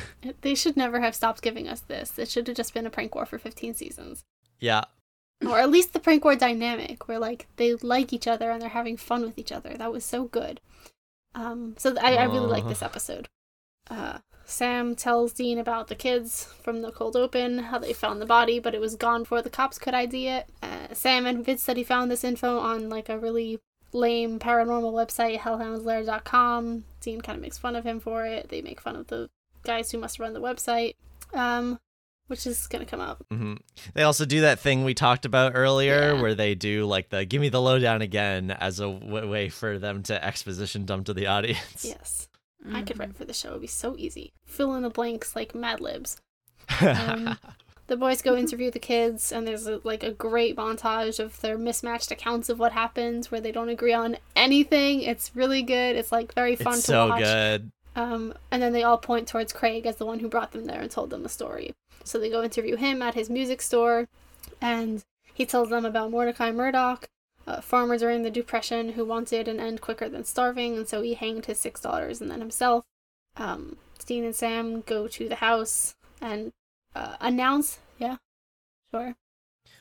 Before we leave the record store, in this scene, Dean pulls out a copy of the album Point of No Return by Kansas, uh, which is Kansas, the band who does Carry On My Wayward Son. So we get a little It nod was at great. that. also, last night we had a little moment where we couldn't figure out what the album cover was, but we got it in the end. yes, I was. Um, Dean and Sam We at the did. house announced that EMF is useless because of the power lines nearby. Um, Sam recognizes this one of the symbols on the wall as being from the 60s, which is too late for Mordecai Murdoch, according to the story Craig told them. And Dean recognizes a symbol Mhm. but can't place it. Wyatt immediately recognized it, which is very funny. Uh huh. Not immediately, but I went and I like I discovered it got shortly. It didn't take me very long. Being too much of a fanboy. Um, but for now, we don't know what the symbol is. It's just like bugging Uh-huh. Dean that he can't figure out what it is. Uh, the sign, the symbols on the wall are apparently relatively fresh paint, so definitely not from the 30s. Um, there's a noise in the next room, and they discover we finally get introduced. I say finally, it's season one. We get introduced to Ed Zedmore and Harry Spangler. I love them. These are such good side characters. Mm-hmm. They're so yeah, good. No wonder They're they to come so back. Good. such a good episode. Uh, these are the guys who run the Hellhounds Lair website, and they are here as quote professional paranormal investigators. Uh, it's very funny because they call the boys amateurs, uh, but it's obvious for the audience that they know less than Sam and Dean do. They've never even seen a ghost. They uh, have a little EMF reader, but they don't know that because of the power line it's faulty. So we get like nice little joke of like other uh, ghost hunters who just actually don't know anything. Um, they also uh, talk about how they they were smoking pot right before this as an additional joke. Um, the boys' research turns up nothing about Mordecai Murdoch. Uh, Sam has a little score with the prank war, uh, with messing with Dean's stereo. Uh, another group of teens sends a girl in, and she uh, is hanged by the ghost of Mordecai, who shouldn't exist, and it gets ruled a suicide. Sam and Dean return to the house, but Ed and Harry are also there. And Dean does this cute little who you gonna call so that the cops look over and find Ed and Harry to chase them away. Very good. And Sam and Dean get inside the house. Mordecai appears and he is immune to rock salt, which he definitely should not be if he is simply a spirit, and so they run away. Uh, Ed and Harry see Mordecai and get dragged off by the cops. Sam discovers that Mordecai uh, slit wrists, which they saw while they were in the house, which does not match up with the hanging that he was supposed to have done. Instead, matches the story on the Hellhound site, which has a different version than the one they were told. Um, and at this point, Dean realizes that the symbol he recognized is actually a logo for Blue Oyster Cult. And so they go talk to Craig again in the music store, from the music store. Uh, and he admits that he made the story up with his cousin because they were bored, but definitely nobody was supposed to die. There should not be an actual ghost. Uh, the prank war continues. Dean puts itching powder in Sam's underwear. D- uh, Sam glues Dean's hand to a beer bottle. It's great. It keeps going. And Sam suggests that Mordecai might be a tulpa who uh, exists because people believe in him, amplified by the internet seeing a symbol of a Tibetan spirit sigil that uh, Craig and Dana painted on the walls, not knowing what it was. And so they trick Ed and Harry into posting on their website that Mordecai has a weakness for iron rounds. It's a really good, Um, smart plan. I like it a yeah, lot. they have like this great reverse psychology moment. It's really good. They yeah. they get they get the they completely take advantage of having idiots to work with. Um, so they go back to the house. Ed and Harry are again also there. They're attacked by Mordecai, who is not defeated by the Iron Rounds, and it turns out that the Hellhound site crashed the server before the story could spread enough. And so instead, they Dean just burns the house down because Mordecai can't leave the house. And so if there is no house, there is no haunting, Mhm. uh, which is excellent out of the box thinking. Good job, Dean. Yeah. This is big, very similar to we just gotta melt down everything silver in the house back in Hook Hand Yeah, just or just, Hook uh, Man episode. salt and burn the land to Yeah. make sure nothing happens. Uh, and then Sam, uh, Sam prank calls Ed and Harry into thinking that they've made it to Hollywood. They're getting like a book deal and a movie and an RPG and everything. And Dean admits that he put a be- dead fish in their backseat, and so they have called the truce on the prank war because they have teamed up to work together to prank other people. It's very cute. Um, and that was the episode. Sam pranking them to such an extent that like he knew that they would be really excited by an RPG deal, like big like nerdy Sam knowing how to communicate with other nerds. this episode's great. I also hate the mm-hmm. primary conceit of it, which I will talk about later. oh, I love it for like meta narrative Oh, yeah. purposes. No, everything Like, about there's a lot this to unpack episode about the Tulpa. yeah everything about this episode is great but the like the way the episode uses the tulpa and the way this episode apparently taught people about the tulpa drives me nuts. Um but starting back from the beginning so yeah the blue oyster cult symbol thing i noticed i figured that out immediately because i'm i'm a big nerd and i'd be like oh wait I recognize that symbol. I want to know what that symbol is. I think that would be fun context if I knew what this was. That might like give a hint about this episode or something. And it did in a way that I wasn't expecting. I thought it might be like a uh, astro- astrological symbol, which apparently the blue oyster cult blue oyster cult symbol is based off of the symbol for Saturn, but they're not that similar. I don't know. Um. Anyway, yeah, that's the whole thing of like, uh.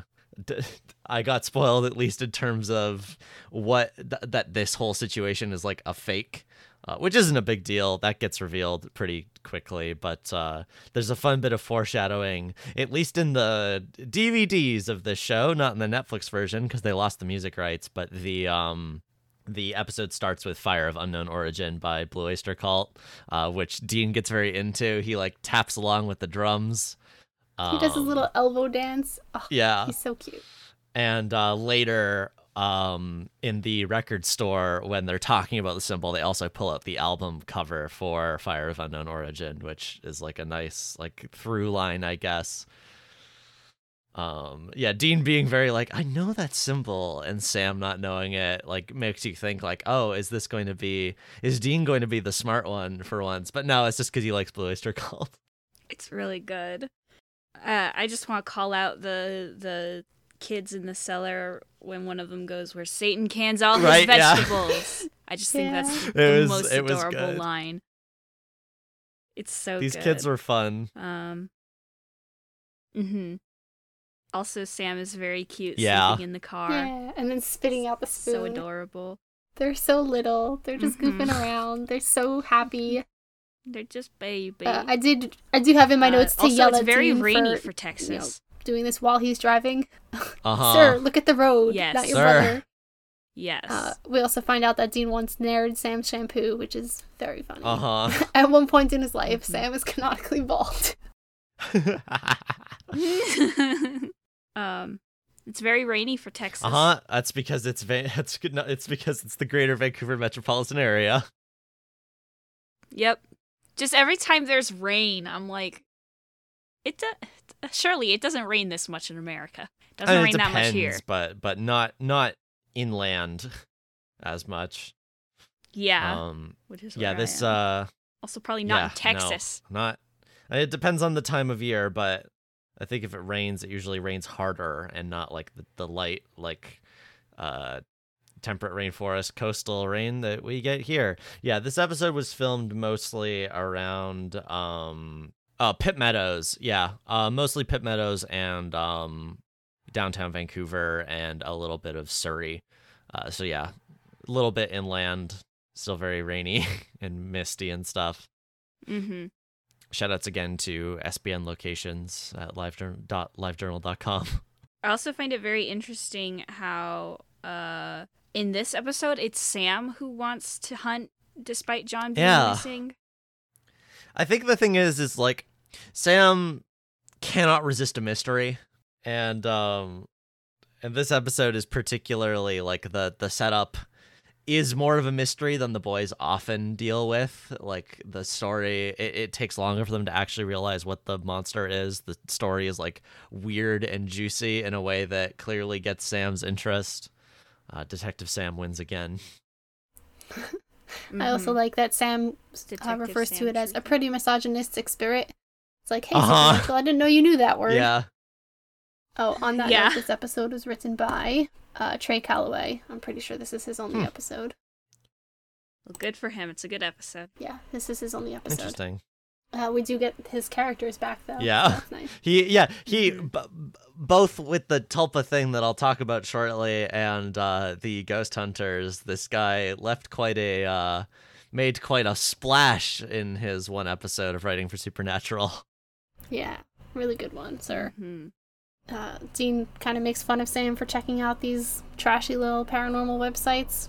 Uh, Uh-huh. He says the, uh, It's very cute. most of these websites wouldn't know a ghost if it bit him in the persqueter, which made me laugh really hard.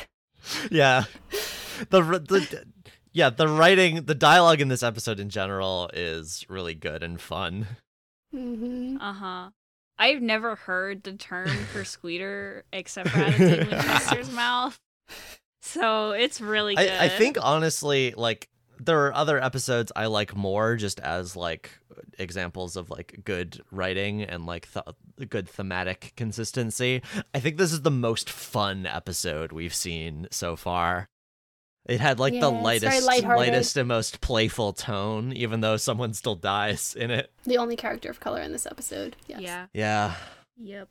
Um, the lighting in this episode sucks. Yeah, my notes also wanna say say very that. dark visuals. Mhm. And you know Alex it's was standing over I my shoulder and he was like, "I can't see fucking shit," and I was like, "Well, let me turn off the desk lamp," and it did not help at all. Mhm. It's very dark. I guess it may have been to like help that uh shadow effect that they used for the tulpa, which is was like eh, it was fine. Uh, would not have worked as like would have been even less fine if uh it had been brighter. I think because Yeah. like in the previous in like uh asylum which we talked about actually not being as dark as we might have expected those are all just people in makeup and while uh the tulpa is like Mhm. a physical actor when it's in its physical form uh when it like melts into shadow that's a cgi effect and cgi works Mhm. better when it's really dark Tell that to Pirates of the Caribbean. when they show up to the house, Dean Dean makes a joke about curb appeal, which is just extremely cute of him. Like Mhm. he's he's never owned Dean a house, being cute. but like he has an interest in it. You know, he knows how to talk about real estate. he probably Such watches home improvement shows No, all the Don't make me all the cry. daytime God, tv yeah, he watches yeah. yeah. Um, Sam, when Sam recognizes the sigil as being too late for Mordecai to have painted it, Dean says, "This is Mhm. exactly why you never get laid." uh-huh Um, as opposed to Dean, who recognizes the cool Yeah. music symbols. Uh huh. He's also wrong about that symbol, right? I think the uh, it's not a sulfur. Or wait, was it sulfur? Yeah, that's what. yeah, Sam said. it's a not. I don't sulfur. think. Yeah, the wiki page says errors. They mention a sigil of sulfur, but show a symbol of a cross inside a circle, which resembles a sun cross. Yeah, the symbol for sulfur is uh the the dick the Uh huh. dick cross. That's the only way I can describe a- it without making it's references a to it's a Binding of Isaac. triangle with a cross at the bottom. What? Oh, I'm looking at. Oh, that's apparently the Leviathan cross. Why did it? Why is that Okay, primarily I've what came up, up. when I You're looked up sulfur symbol? See, There thank are you. different. There are different symbols for sulfur, I guess. The Leviathan cross might just be like an alchemy Well, the symbol, the I don't know. no, because the triangle with the Google cross at the bottom is an alchemical symbol. That I know. I don't know where the yeah. I don't know how the Leviathan cross ended up. But apparently, it's the Satanic scriptures, so that would come later. Fair enough. Yeah. Anyway, uh, Yeah, that's not the symbol for sulfur. yeah. Anyway, he's wrong about it. Did did does it say anywhere? Did either of you catch what that like triangular one uh that's also on the wall is? Because I noted I that down, but I counting forgot to on you to up. do this part, Wyatt. I'm sorry. Well, I mean, I looked at alchemical symbols and like astronomical symbols and stuff, which is how I ended up finding the Blue Oyster Cult symbol, but also to find that one, but I couldn't find that one either, so I, I guess it's not one of those. It might all it might be another band symbol because Dean like nods at it as far as like when they're talking about the fake symbols, but um just as a side note, uh, I thought it was really funny how they lured the cops away with that like laughing like guy in the restaurant. Yeah, I skipped that I the guess synopsis, they- but at the restaurant when they're pulling on the the thing on the wall that just makes a horrible cackling sound and driving each Uh-huh. other nuts with it. yeah, Sam's like says, "If you pull that again, I'll kill you." And then Dean immediately pulls it again. Extreme, like great, like younger brother, older brother dynamic. Uh, yeah, but then I guess they stole then that from uh, the when, restaurant. when Sam reveals that he's glued Dean's bottle to his hand, Sam pulls it Yeah. to underline his his joke. His punchline. yes, it's great. It's really cute. Yes. But I wonder if that's one of those things where like they're filming on location and they see this like thing in the restaurant. And they're like, oh, we have to put this in the script. We have to use this in the episode. This weird thing. God, that would be. Uh, I found the symbol. That looks familiar. Yeah, Um, Pinterest is saying it might be a sigil of Lucifer. Yeah, that makes sense. Yeah, that. Yeah, that's what it looks All like. right. I had to sift through a lot of washing machine instructions to find it. oh yeah, yeah, yeah, yeah. That's it. Yeah. Um, when Dean and Sam go to the record shop to talk to Craig, and Craig mentions that he writes for the Lit Journal, Dean calls him Morrison, which I can only assume is a reference to Toni Morrison. No, And The fact that Morrissey. Morrissey. I'm pretty sure the subtitles say Morrissey. It's Morrissey. Damn it, never mind. Nice try. Damn it. I was gonna get all emotional about Dean, about Dean knowing about Toni no. No. Dean only Dean only knows musicians, which is why he makes a which is why he makes a Morrissey joke, even though Oh, it's hold about on. writing. The wiki page does say Morrison, and, Really? Uh, as a reference to Jim Morrison, oh, which is possible, but I'm Who's pretty sure the transcript says Morrissey, and the subtitles. hmm. Who's Jim Morrison? It sounded like Either Morrissey way. to me. I also heard that. Supernatural continues to be a bad show. Um, also, when they when they go to investigate the house at night, uh, I noticed that Jared nearly slips in the mud. like he does a very good job of not showing it, really but like he does nearly slip and That's- fall. It's very funny. What's the timestamp for that? Oh, Yeah, let me find it. Um, yeah, keep keep talking. I'll find it in the Okay. background. Uh, in the meantime, Ed and Harry do lots of nerdy little references this episode. Yeah, They're like, "What would Buffy do?" But Buffy's stronger than me. It's so Buffy's good. stronger than me. Ed, no, he goes, Ed, she's stronger than me. It's They're great. so good. I love them. It's so cute. Um, they also mentioned John Edward, who's a psychic medium and was the star of the show Crossing Over with John Edward. They um I have like my two big things I wanted to talk about this episode with the Tulpa and the Ghost Hunters. Um yes. The Ghost Hunters particularly uh we've talked a little bit about this before and also like Ash and I have talked about this elsewhere. Um a lot of the time when shows make characters like this, they're either like intentionally or ac- uh, unintentionally or intentionally uh, making fun of autistic Mhm, people. Sheldon Cooper is a very good example. Uh, and oftentimes it really bothers me uh, because a lot of the times it's like, this is, you guys don't really understand what you're doing. You're just making this punching bag character who is saying like absolute nonsense. Um, and also like you're using like uh neuroatypical coding as like the butt of your jokes but these people didn't these guys didn't bother me in part because like i don't know they're such dweebs in a way that like fits more i guess like they're the the pothead Gene stuff says the uh, like that their site must I- be I think it's from their, from like- Mom's basement, uh, which is a little bit more of a punch down joke, but the rest of it is like, Yeah. yeah, they're they're just dorks having fun It hunting is. ghosts, making their little show. Yeah, the thing that made it work for me um is how like overconfident they are, which is less of a um trope that is Mhm. used for like that kind of character archetype. Uh they're It seems more like they're making fun of Go on. people like my older brother, um, who's not a dweeb, but like, as far as I know, he's neurotypical, but he's like a huge nerd and likes to is like kind of overconfident and is just like a dude. Like it just seems to be making fun of like that demographic of like Yeah. millennial nerds. Mhm.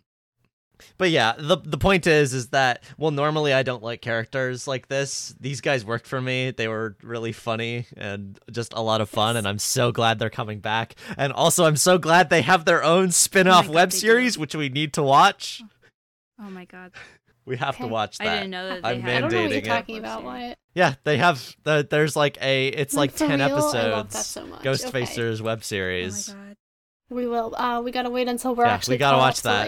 like, when It's we on need to be Vimeo. Caught up to. yeah, it starts so at we've got the supernatural anime we've got the ghost facer spin-off and then uh, we're probably gonna have to end up watching the prequel so Eventually, the, we're just here forever they've locked the doors. the simpsons meme don't forget you're here forever Uh-huh. Yeah. Um, the scene where they meet up with the boy with the ghost facer is is very cute because Sam is like playing dumb. He's like, "Wow, what is that?"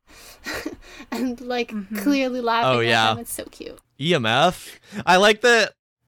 Yeah, th- and they have like a way fancier, like store bought version of an EMF reader compared to uh, Dean's Yeah. like cobbled I- I together I- one. i realize just now that they're not actually called the ghost facers in this episode. No, episode they're i don't think that's that's a name they take on later yeah, when they they're show not, up again but but um but yeah, uh I brought that up, like calling it their Yeah. miniseries. Like There I know that the they're the Ghost Ghost Facers. Facers Currently, just they from like just people, people. talking Yeah. Who about. are hunting these they're ghosts. just guys. dudes Yeah. Um, I love how shamelessly this show is making fun of Ghost Adventures specifically. Um, I watched a lot of Ghost Adventures for a little while. Uh, it's such a funny show to watch. Um, but I just like that is that reads more of like that's the character they're making fun of with a little bit of Hmm. nerdiness thrown in because Zak Bagans is too edgy to be a nerd. Hold um, on. When was this episode filmed? 2006 sometime. Ghost Adventures 2008. They made fun of Hell House. Wait, when did the movie come out? Hold on, the movie came out first. 2007. Fuck. Yeah. Ju- Hell House July aired 25th, to 2007. March 30th, 2006. Well, Okay, then reality is stranger than fiction, and Zak Bagans is just like that. And they That's just really funny. He really is just a person who acts like a caricature of himself. Okay, never mind. I continue to be wrong on air. Bitch, what the fuck? Mr. Bagans, if you're hearing this, I'm so sorry you live like this. Okay. but regardless, they're making fun of like that style of like amateur ghost hunters. Mhm. There's there's like a billion examples of that. Well, It's great. I go on. like the reason why I thought it was specifically Ghost Adventures is first of all because Ghost Facers. Well, Ghost that's because they're making is a fun of silly name, Ghostbusters, so really. I mean, their last names are Zedmore and Spangler. Um, Those are the canonical last names of the Ghostbusters, two of them. Which I also well, didn't know. I I, got know that from the trivia page. But like also the like the EMF, uh, the way they talk about the ghosts, and then also when Dean's like, "Have you ever actually seen a ghost?" and one of Yeah. them goes just once. Like Zak Bagans' like origin story is that he had an encounter and it changed his life, and that's why he's like a ghost adventurer now. So like, Uh-huh. I really thought that it. Was, I mean, I think it's a pretty common Which- backstory That's for that. fair. Um, one of the BuzzFeed Yeah. Unsolved guys is also has a story like that. Like that's that's what gets people into doing this. Yeah, so. I. It just seemed like the way that the actor was like delivering that. I because like I Uh-huh. don't know if you guys have seen Ghost Adventures, but the way Zak Bagans delivers that monologue of his own experience and like why it made why it changed him is like so so similar. I could probably find It's a really clip. funny. I, so really it's just so funny that that's not that that actually came out like way before Zak Bagans was even a thing. Well, like a couple years Yeah. before. and especially because Zak Bagans' movie that started all that was about like a haunted house. So Yeah. it's I it's so insane. Oh, wait. 2004 Ghost Adventures Oh, ah, documentary. there we go. Okay, so I'm right. Indication. I am vindicated. Jesus Christ, You're vindicated, yeah. that was a wild five up. minutes. Is the is the Wikipedia article about Ghost Adventures wrong about when the documentary was made, or was there another movie called Hold Ghost on, Adventures? Ghost Adventures, season twenty-five. Jesus Christ, dude. Yeah. There's almost as many Ghost Adventures episodes as there are Supernatural episodes. Um. Yeah. Google says it's a 2004 even have- documentary. There might have been another. they even have an episode called Route 666. Oh my god. Yeah, and then when I put in Ghost Adventures movie, it brings up the same thing documentary, so the wiki might be wrong. Uh Demon wiki's House wrong. came out in 2018, um which 2007 is the thing. I, okay, this doesn't matter. This doesn't matter. Anyway, you're Uh, vindicated. I'm yeah. literally just sitting here. I'm okay. Um, can I go off about the Tulpa now, No, Yeah. or do we have notes. anything else to Hold talk about? I have lots more notes. Oh, hold Okay. on. all right. Mostly my notes are about how cute the prank war is. It's so good. We should have had so much more of it. It's like Sam's little laugh every Yeah. time he pulls one on him. Oh, they're so good. Um, there's a bit when they're in the basement and looking at the like shelf of jars where Dean is like, "Hey Sam, I dare you to drink this," and Sam's like, "Why would I do that?" And he goes, "I double dare you." They're so dumb, Uh-huh. but they're so good.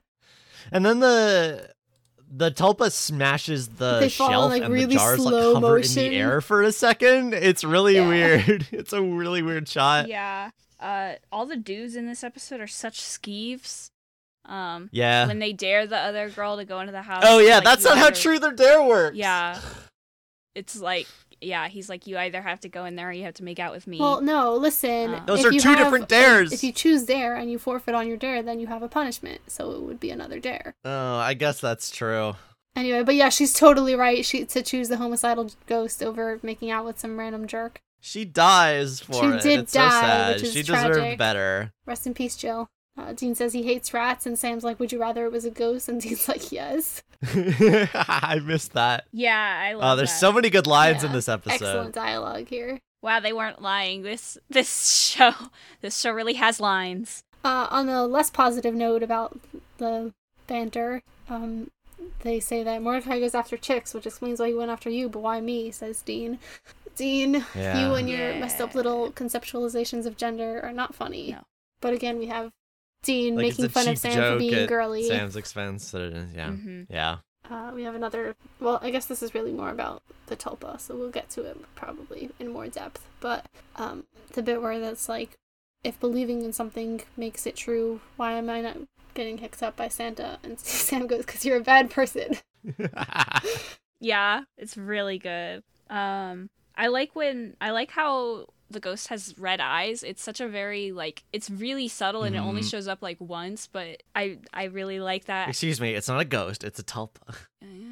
Um, yeah, and it's like shadow form. It has like blazing red eyes. yeah, it's really. By the way, it's um the uh Mordecai the Tulpa is played by the Rawhead actor who Huh. like the cool like history of stage fighting uh like Canadian like uh theater guy who I talked about. in 112. So that was our episode That's four. him again. He's back. Yeah, he's very good at being like big scary monsters. Or I mean, I guess the Rawhead is like kind of like smaller, but you know, he's good at good at being he's good at acting with physicality. Uh, there's another bit with the ghost facers. I have a bunch of their references written down, but Dean calls them out for having action figures in the original packaging. But also they talk about how they talk about how since they've finally seen a real ghost, this is their ticket to the big time, fame, money, sex with girls. Like interesting implications there. Mhm. Uh-huh. So again, we have a little bit of queer Alex coding also as a pointed that punchline. out. Um, I love their I love the inside of their like it's not an RV because it's attached to a truck. I don't know what you call that. Um, trailer art, mm, camper trailer. What are those things us is called? help you. We don't know. Okay, whatever that thing is, I the interior of it's really good. There's a lot of like fun stuff. It's a it's a good set. I love all their Mhm. stickers. I love the buttons on. Yeah. Um, I can't remember their their names are indistinguishable to me, but the the one without the beard. That's Ed. Nope, that's Harry. I do this Ed, wrong yeah, every time. Okay. Harry's got all these like little an buttons Ed. and it's it's it's cute. Um yeah, I their set their set's really fun. They put like a lot of effort into these characters, which I think is also what makes them like what makes me like them a lot. They're Mhm. not just here for like cheap jokes. They're they're like a fun through line for this whole episode and they also fit thematically with like rumors being spread on the internet being what creates the tulpa. Can I talk about the Yeah, tulpa now? No, hold Oh. on. No. Oh, okay, okay. Uh, just really quick, gonna steamroll through my last couple of notes and then my music corner, because I figured that will probably end with the tulpa. Um, Okay. I love how Dean regularly throws his lighter away and then just magically has it back. He throws it into graves, Mhm. throws it into burning buildings, He buys throws it in places that are burning down. But whatever. Do you? I would imagine. He just buys them in bulk. I would imagine that those kind of lighters are a bit more expensive than your regular like Bic kind. Why doesn't he just buy a Bic Why lighter? doesn't he just get matches? or matches? Yeah, why does he? Because he's trying to do that cool guy thing of like throwing the match over your shoulder, but he does it with the lighter, and now he's like, oh, I guess I gotta buy another one of those. Now there goes my lighter. Um, and then Dean or Sam's comment: how many people, how many of the things that we hunted existed just because people believed in them is like an interesting yes. thing that Mm-hmm. I was never gonna talk about that. gets addressed. Well, we're gonna talk about it when we get to bring it up Wyatt's again. Tulpa conversation, uh, and then Uh-huh. oh well, yes, fading into my meta meta but within the conversation. within the fiction, it doesn't it doesn't actually get brought up again. They're just like, huh, Um, cool thought experiment. Moving on. Yeah. Yeah. Uh, Hey, if you like that cool thought experiment, go read Once in Future by Kieron Gillen. Gonna be on my once, Once in Future train again the once in future plug. Um, they it's really good. I like it a lot. Ed says see you round, and then they did. Yeah. Yeah, nice it's true. One of the few recurring characters in the Uh, show. So, and then the music in this episode, all the music is the same except for uh, the Blue Oyster Cult songs. Except for the Blue songs. Oyster Cult songs, right? yeah. Um, Fire of Unknown Origin is replaced with Jaded Little Love Song by Tara Taramera. Can't read my own handwriting. Uh, and Burning for You by Blue Oyster Cult is replaced by Vicky and Jackie by Robert Roth. It's so funny that the all the songs that have been replaced that have actual thematic importance with the episode are all Blue Oyster Cult songs. Literally, yeah.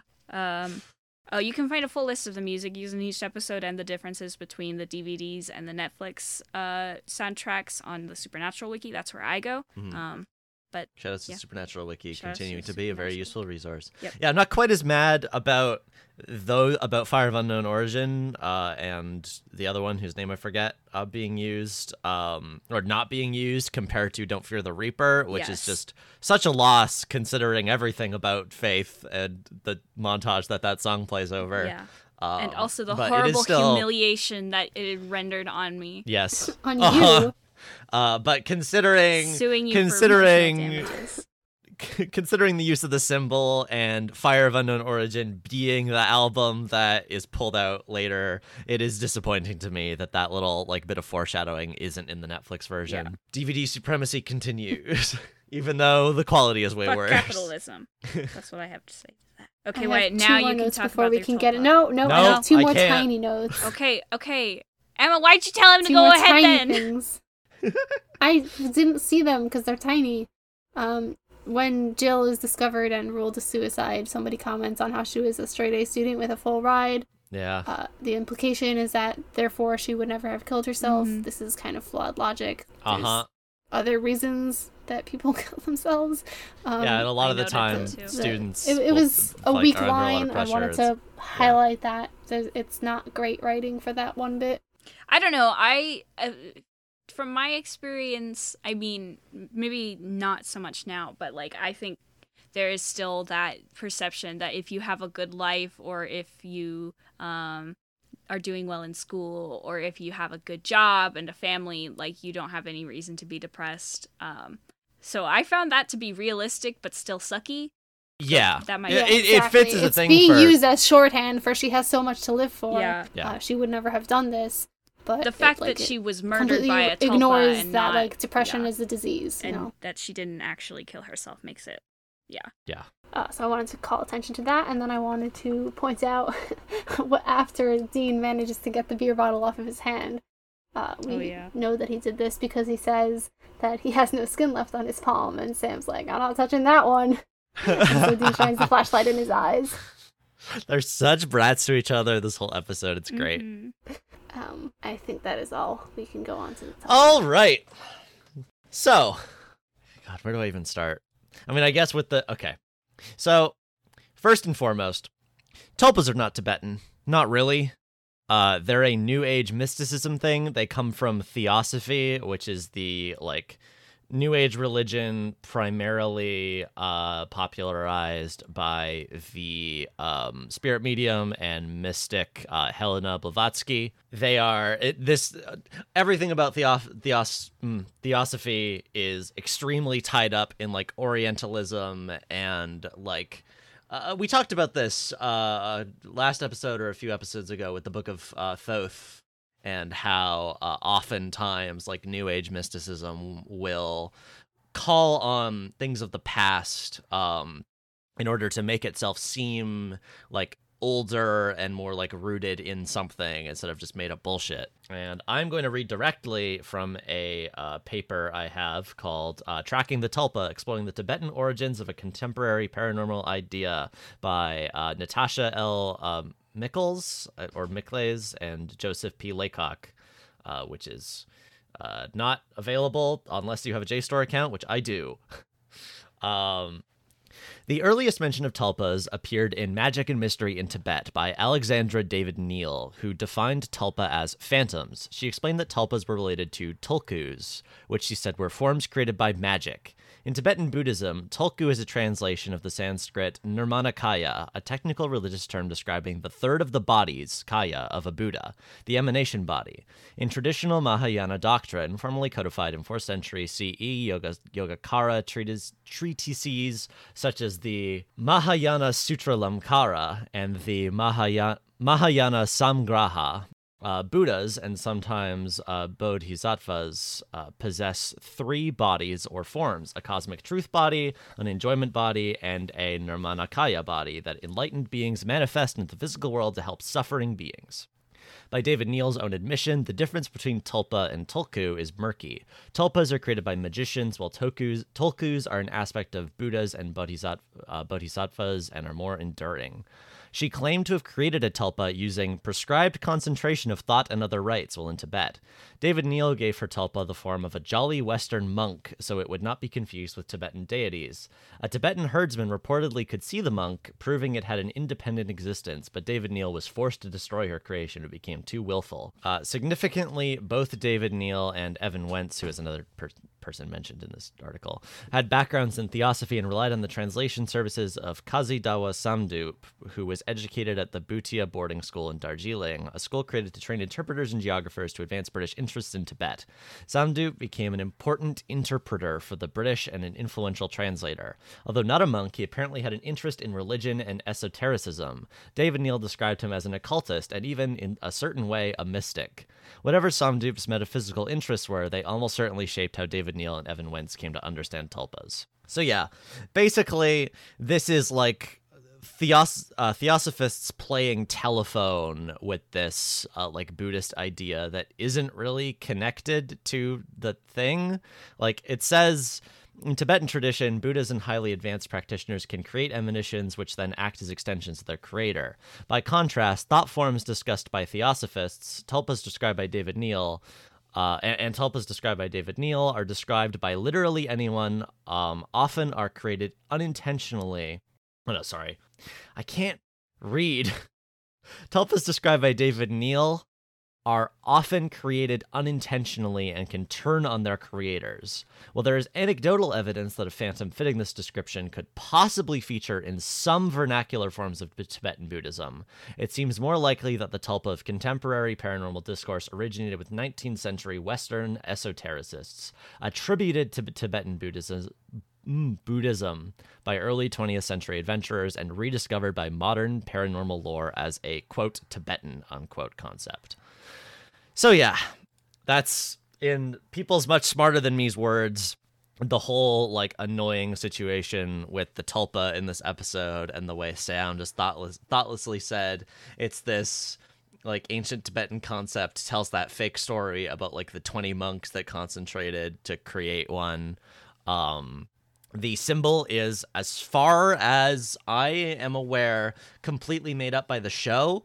Um, it's really hard to do research into it and how they like came up with it or where they may have gotten it from because the internet is just full of this symbol because it was super popularized by Supernatural to the point of becoming the symbol for tulpas in the modern era that people Which is use. incredibly ironic considering its topic. Yes, exactly. Uh, which is like really interesting from a metatextual way of like this story about a fake thing that like made a bunch of people create something. Also, this supernatural episode is a story about a fake thing that made a bunch of people like it popularized the idea a lot. Um, it made a bunch of people like become interested in tulpas and it's it's deeply annoying to me. I hate this shit and all it, the whole everything to do with like a new age like western mysticism like rooting itself in these concepts that it just basically like steals or misunderstands or uses to its own like to its own ends yeah. Yeah. and like on the other hand the like I am. We've talked about this before with Scarecrow. I am fascinated by the idea, and also once in future, I'm fascinated with the idea of like myths are created, are reified by people who believe in them hard enough to a point where it actually affects reality. I think that's a good metaphor for the way we create our own realities every day with like the way we all collectively agree that laws are a thing that exists or collectively agree that like so on social rituals like coughing into your like sleeve or whatever like all those things like humans are great like at Discworld creating quote. their own realities yes Right, Um, the, I don't like have to- it in front of me. I'll pull it up. Give me a second. Okay. This is a quote from Hogfather by Terry Pratchett. All right, said Susan. I'm not stupid. You're saying humans need fantasies to make life bearable. Um, I'm not sure which character is saying this. Death says, Really? As if it was some kind of pink pill? No, humans need fantasy to be human, to be the place where the falling angel meets the rising ape. And Susan says, Tooth fairies, hogfathers, little. Yes, as practice. You have to start learning, start out learning to believe the little lies, so we can believe the big ones. Yes, justice, mercy, duty, that sort of thing. They're not the same at all. You think so? Then take the universe and grind it down to the finest powder and sieve it through the finest sieve, and then show me one atom of justice, one molecule of mercy. And yet, Death waved a hand, and yet you act as if there is some ideal order in the world, as if there is some some rightness in the universe by which it might may be judged. Yes, but people have got to believe that, or what's the point? My point exactly. Uh, that was Such a good little link. shoutouts to the great which is Sir extremely Terry good, Pratchett. of course. Incredible writer. We've talked about Terry Pratchett before when I mentioned Small Gods. Just he's so good. Yeah. I love that quote the, so much. the idea that like human belief shapes reality in some way is Mhm. very good, especially when you bring in the metaphysical, where it becomes literally true. Yeah. which is what fantasy's so good at and we've talked about this multiple times before i love this concept i just hate what it's created and hate that like i wish i wish i guess supernatural had coherent metaphysics i wish this was a situation where it just this is just a true thing about the world where people like enough people believing in this like rumor creates the thing. Like they could have just done that and not involved the like theosophic mysticism angle and the orientalism and this made up symbol etc etc and i get that it needs to not have this be a consistent metaphysical thing otherwise it would ha- it would run into more trouble later Then they would on presumably Santa. Presumably uh, that would mean that santa would exist which i think would be fun i disagree that it would be bad Well, we have a very supernatural Christmas coming up in a couple seasons. oh good so excellent We'll get to talk about Santa there, I think. Um, but yeah, it just it annoys me, but also I like the idea, and so I am in two minds about this episode. If I if I don't put my critical hat on, I like it a lot. Mhm. Yeah, the fact that this is coming from a place of like appropriation and miscommunication and spreading of misinformation is not great, but within like beyond that or or setting that aside for a minute, the idea that sometimes like Sam asks, um, how many existed just because people believed in them is such a good concept of like telling stories makes things real, uh, which is very interesting in a TV show, right? Mhm. These characters do not really exist, but we're watching stories about them. So in that way, they're real. The Yep. emotions evoked by them are real. Um, they're they're they don't like physically exist, obviously, but they have an effect on the physical world when they you know make your brain release chemicals in response to their actions um, which is very cool to think about. Um, and then within the context of this show, it gets more interesting because Supernatural has very interesting meta narrative, meta textual threads going on in later seasons that we will get to. Um, but the idea of like who decides what is real and how can you possibly decide that um, is very interesting. And um, so, like the very start of this episode, uh, similar to when they were talking about Bloody Mary in one five, and they say like, well, who how do you know that's the story and it Mhm. doesn't matter who she is so this one has a they say who's they and you know dana Cl- craig pretends that he doesn't know where dana heard the story because they made it up themselves but because these two people told the story to their friends Yeah. it got it ended up online and then millions of people saw it and it became real which is very interesting and i like the way that it makes use of modernity right like the the Mhm. contrast sam draws between these uh 20 monks versus the internet It's Another me really good. talking about other stories. If you like this concept and also like fun psychic stuff, watch Mob Psycho 100. It's great and it deals with like rumors becoming reality and like people's like fears and worries manifesting like psychically to create monsters or to like co- like ghosts or problems for themselves in other ways in a really interesting way. Also, it's beautiful and very sweet. Uh, anything else to talk about in this episode? I have some actor facts, but just like it. a little shout out to the way that like not only did Mordecai become real because of the site, it also changed him when they changed the story. Yeah. And so they they specifically took advantage or tried to take advantage of that feature. It was very this, cool. This this facet of reality. They're like, yeah, we can just make things different. So it was a really good plan. It's a shame it didn't Mhm. work.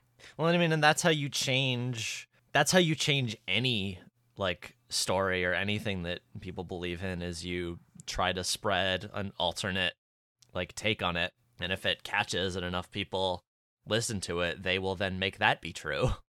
So yeah, again, I like the idea. I just don't like the execution. I mean, last episode, not last episode, um, 115 we were talking about um, who gets to decide like history is written by the victors right Mhm. so um, where sam and dean are always right and decide what's right and what's good and um, here we have again this question of who decides right who decides what's a person and what's a thing who decides what literally physically exists in the world Yeah. um, questions of authority questions of then they burn reality the and house story Burn the house down, or however that song goes. Oh. while they're burning the house down, uh, Dean's like, "Well, Mordecai can't haunt a house if there's no house to haunt." And Sam says, "Well, what if the legend changes again and Mordecai's Yeah. allowed to leave the house?" And Dean says, "Well, then we'll just have to come back." Like the acknowledgement that because this is a fluid situation, they might not have the perfect Mhm. solution. I like the uncertainty of that, yeah. Okay, you said you had an actor fact. Yes. Um just a few things. Um so cousin Dana uh is actually like a stunt actress. Uh she's been in like a whole bunch of things um like and is still doing it. Um she is in uh yeah, she was in like The Incredible Hulk. She was in the 2014 Godzilla uh remake. Um she is in Altered Car Al- Altered Carbon. She was in Sonic the Hedgehog.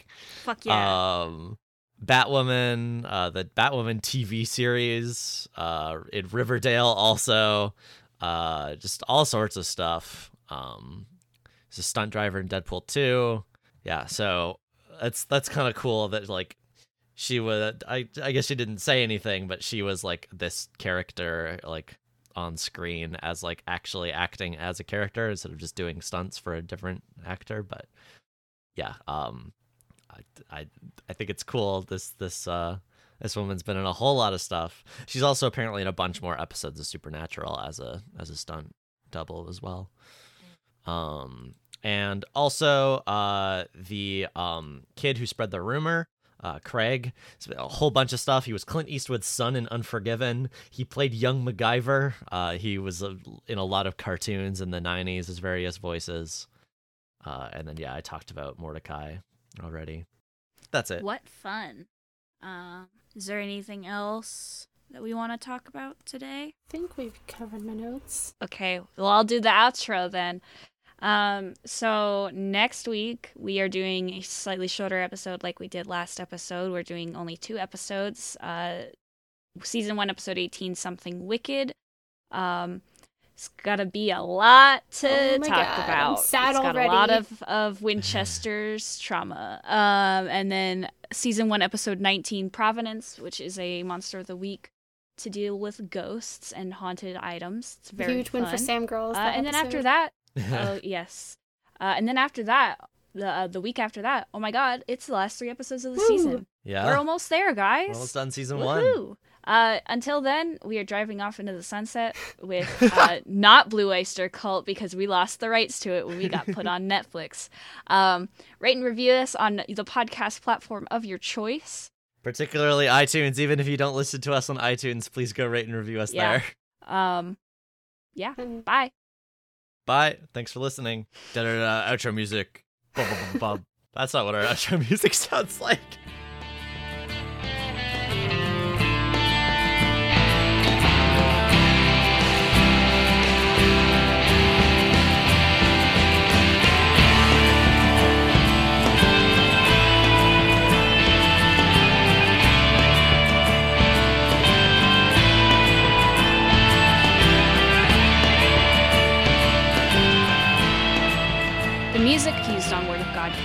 The Last Ones by Jahzzar on freemusicarchive.org, licensed under an Attribution Share Alike 3.0 international license.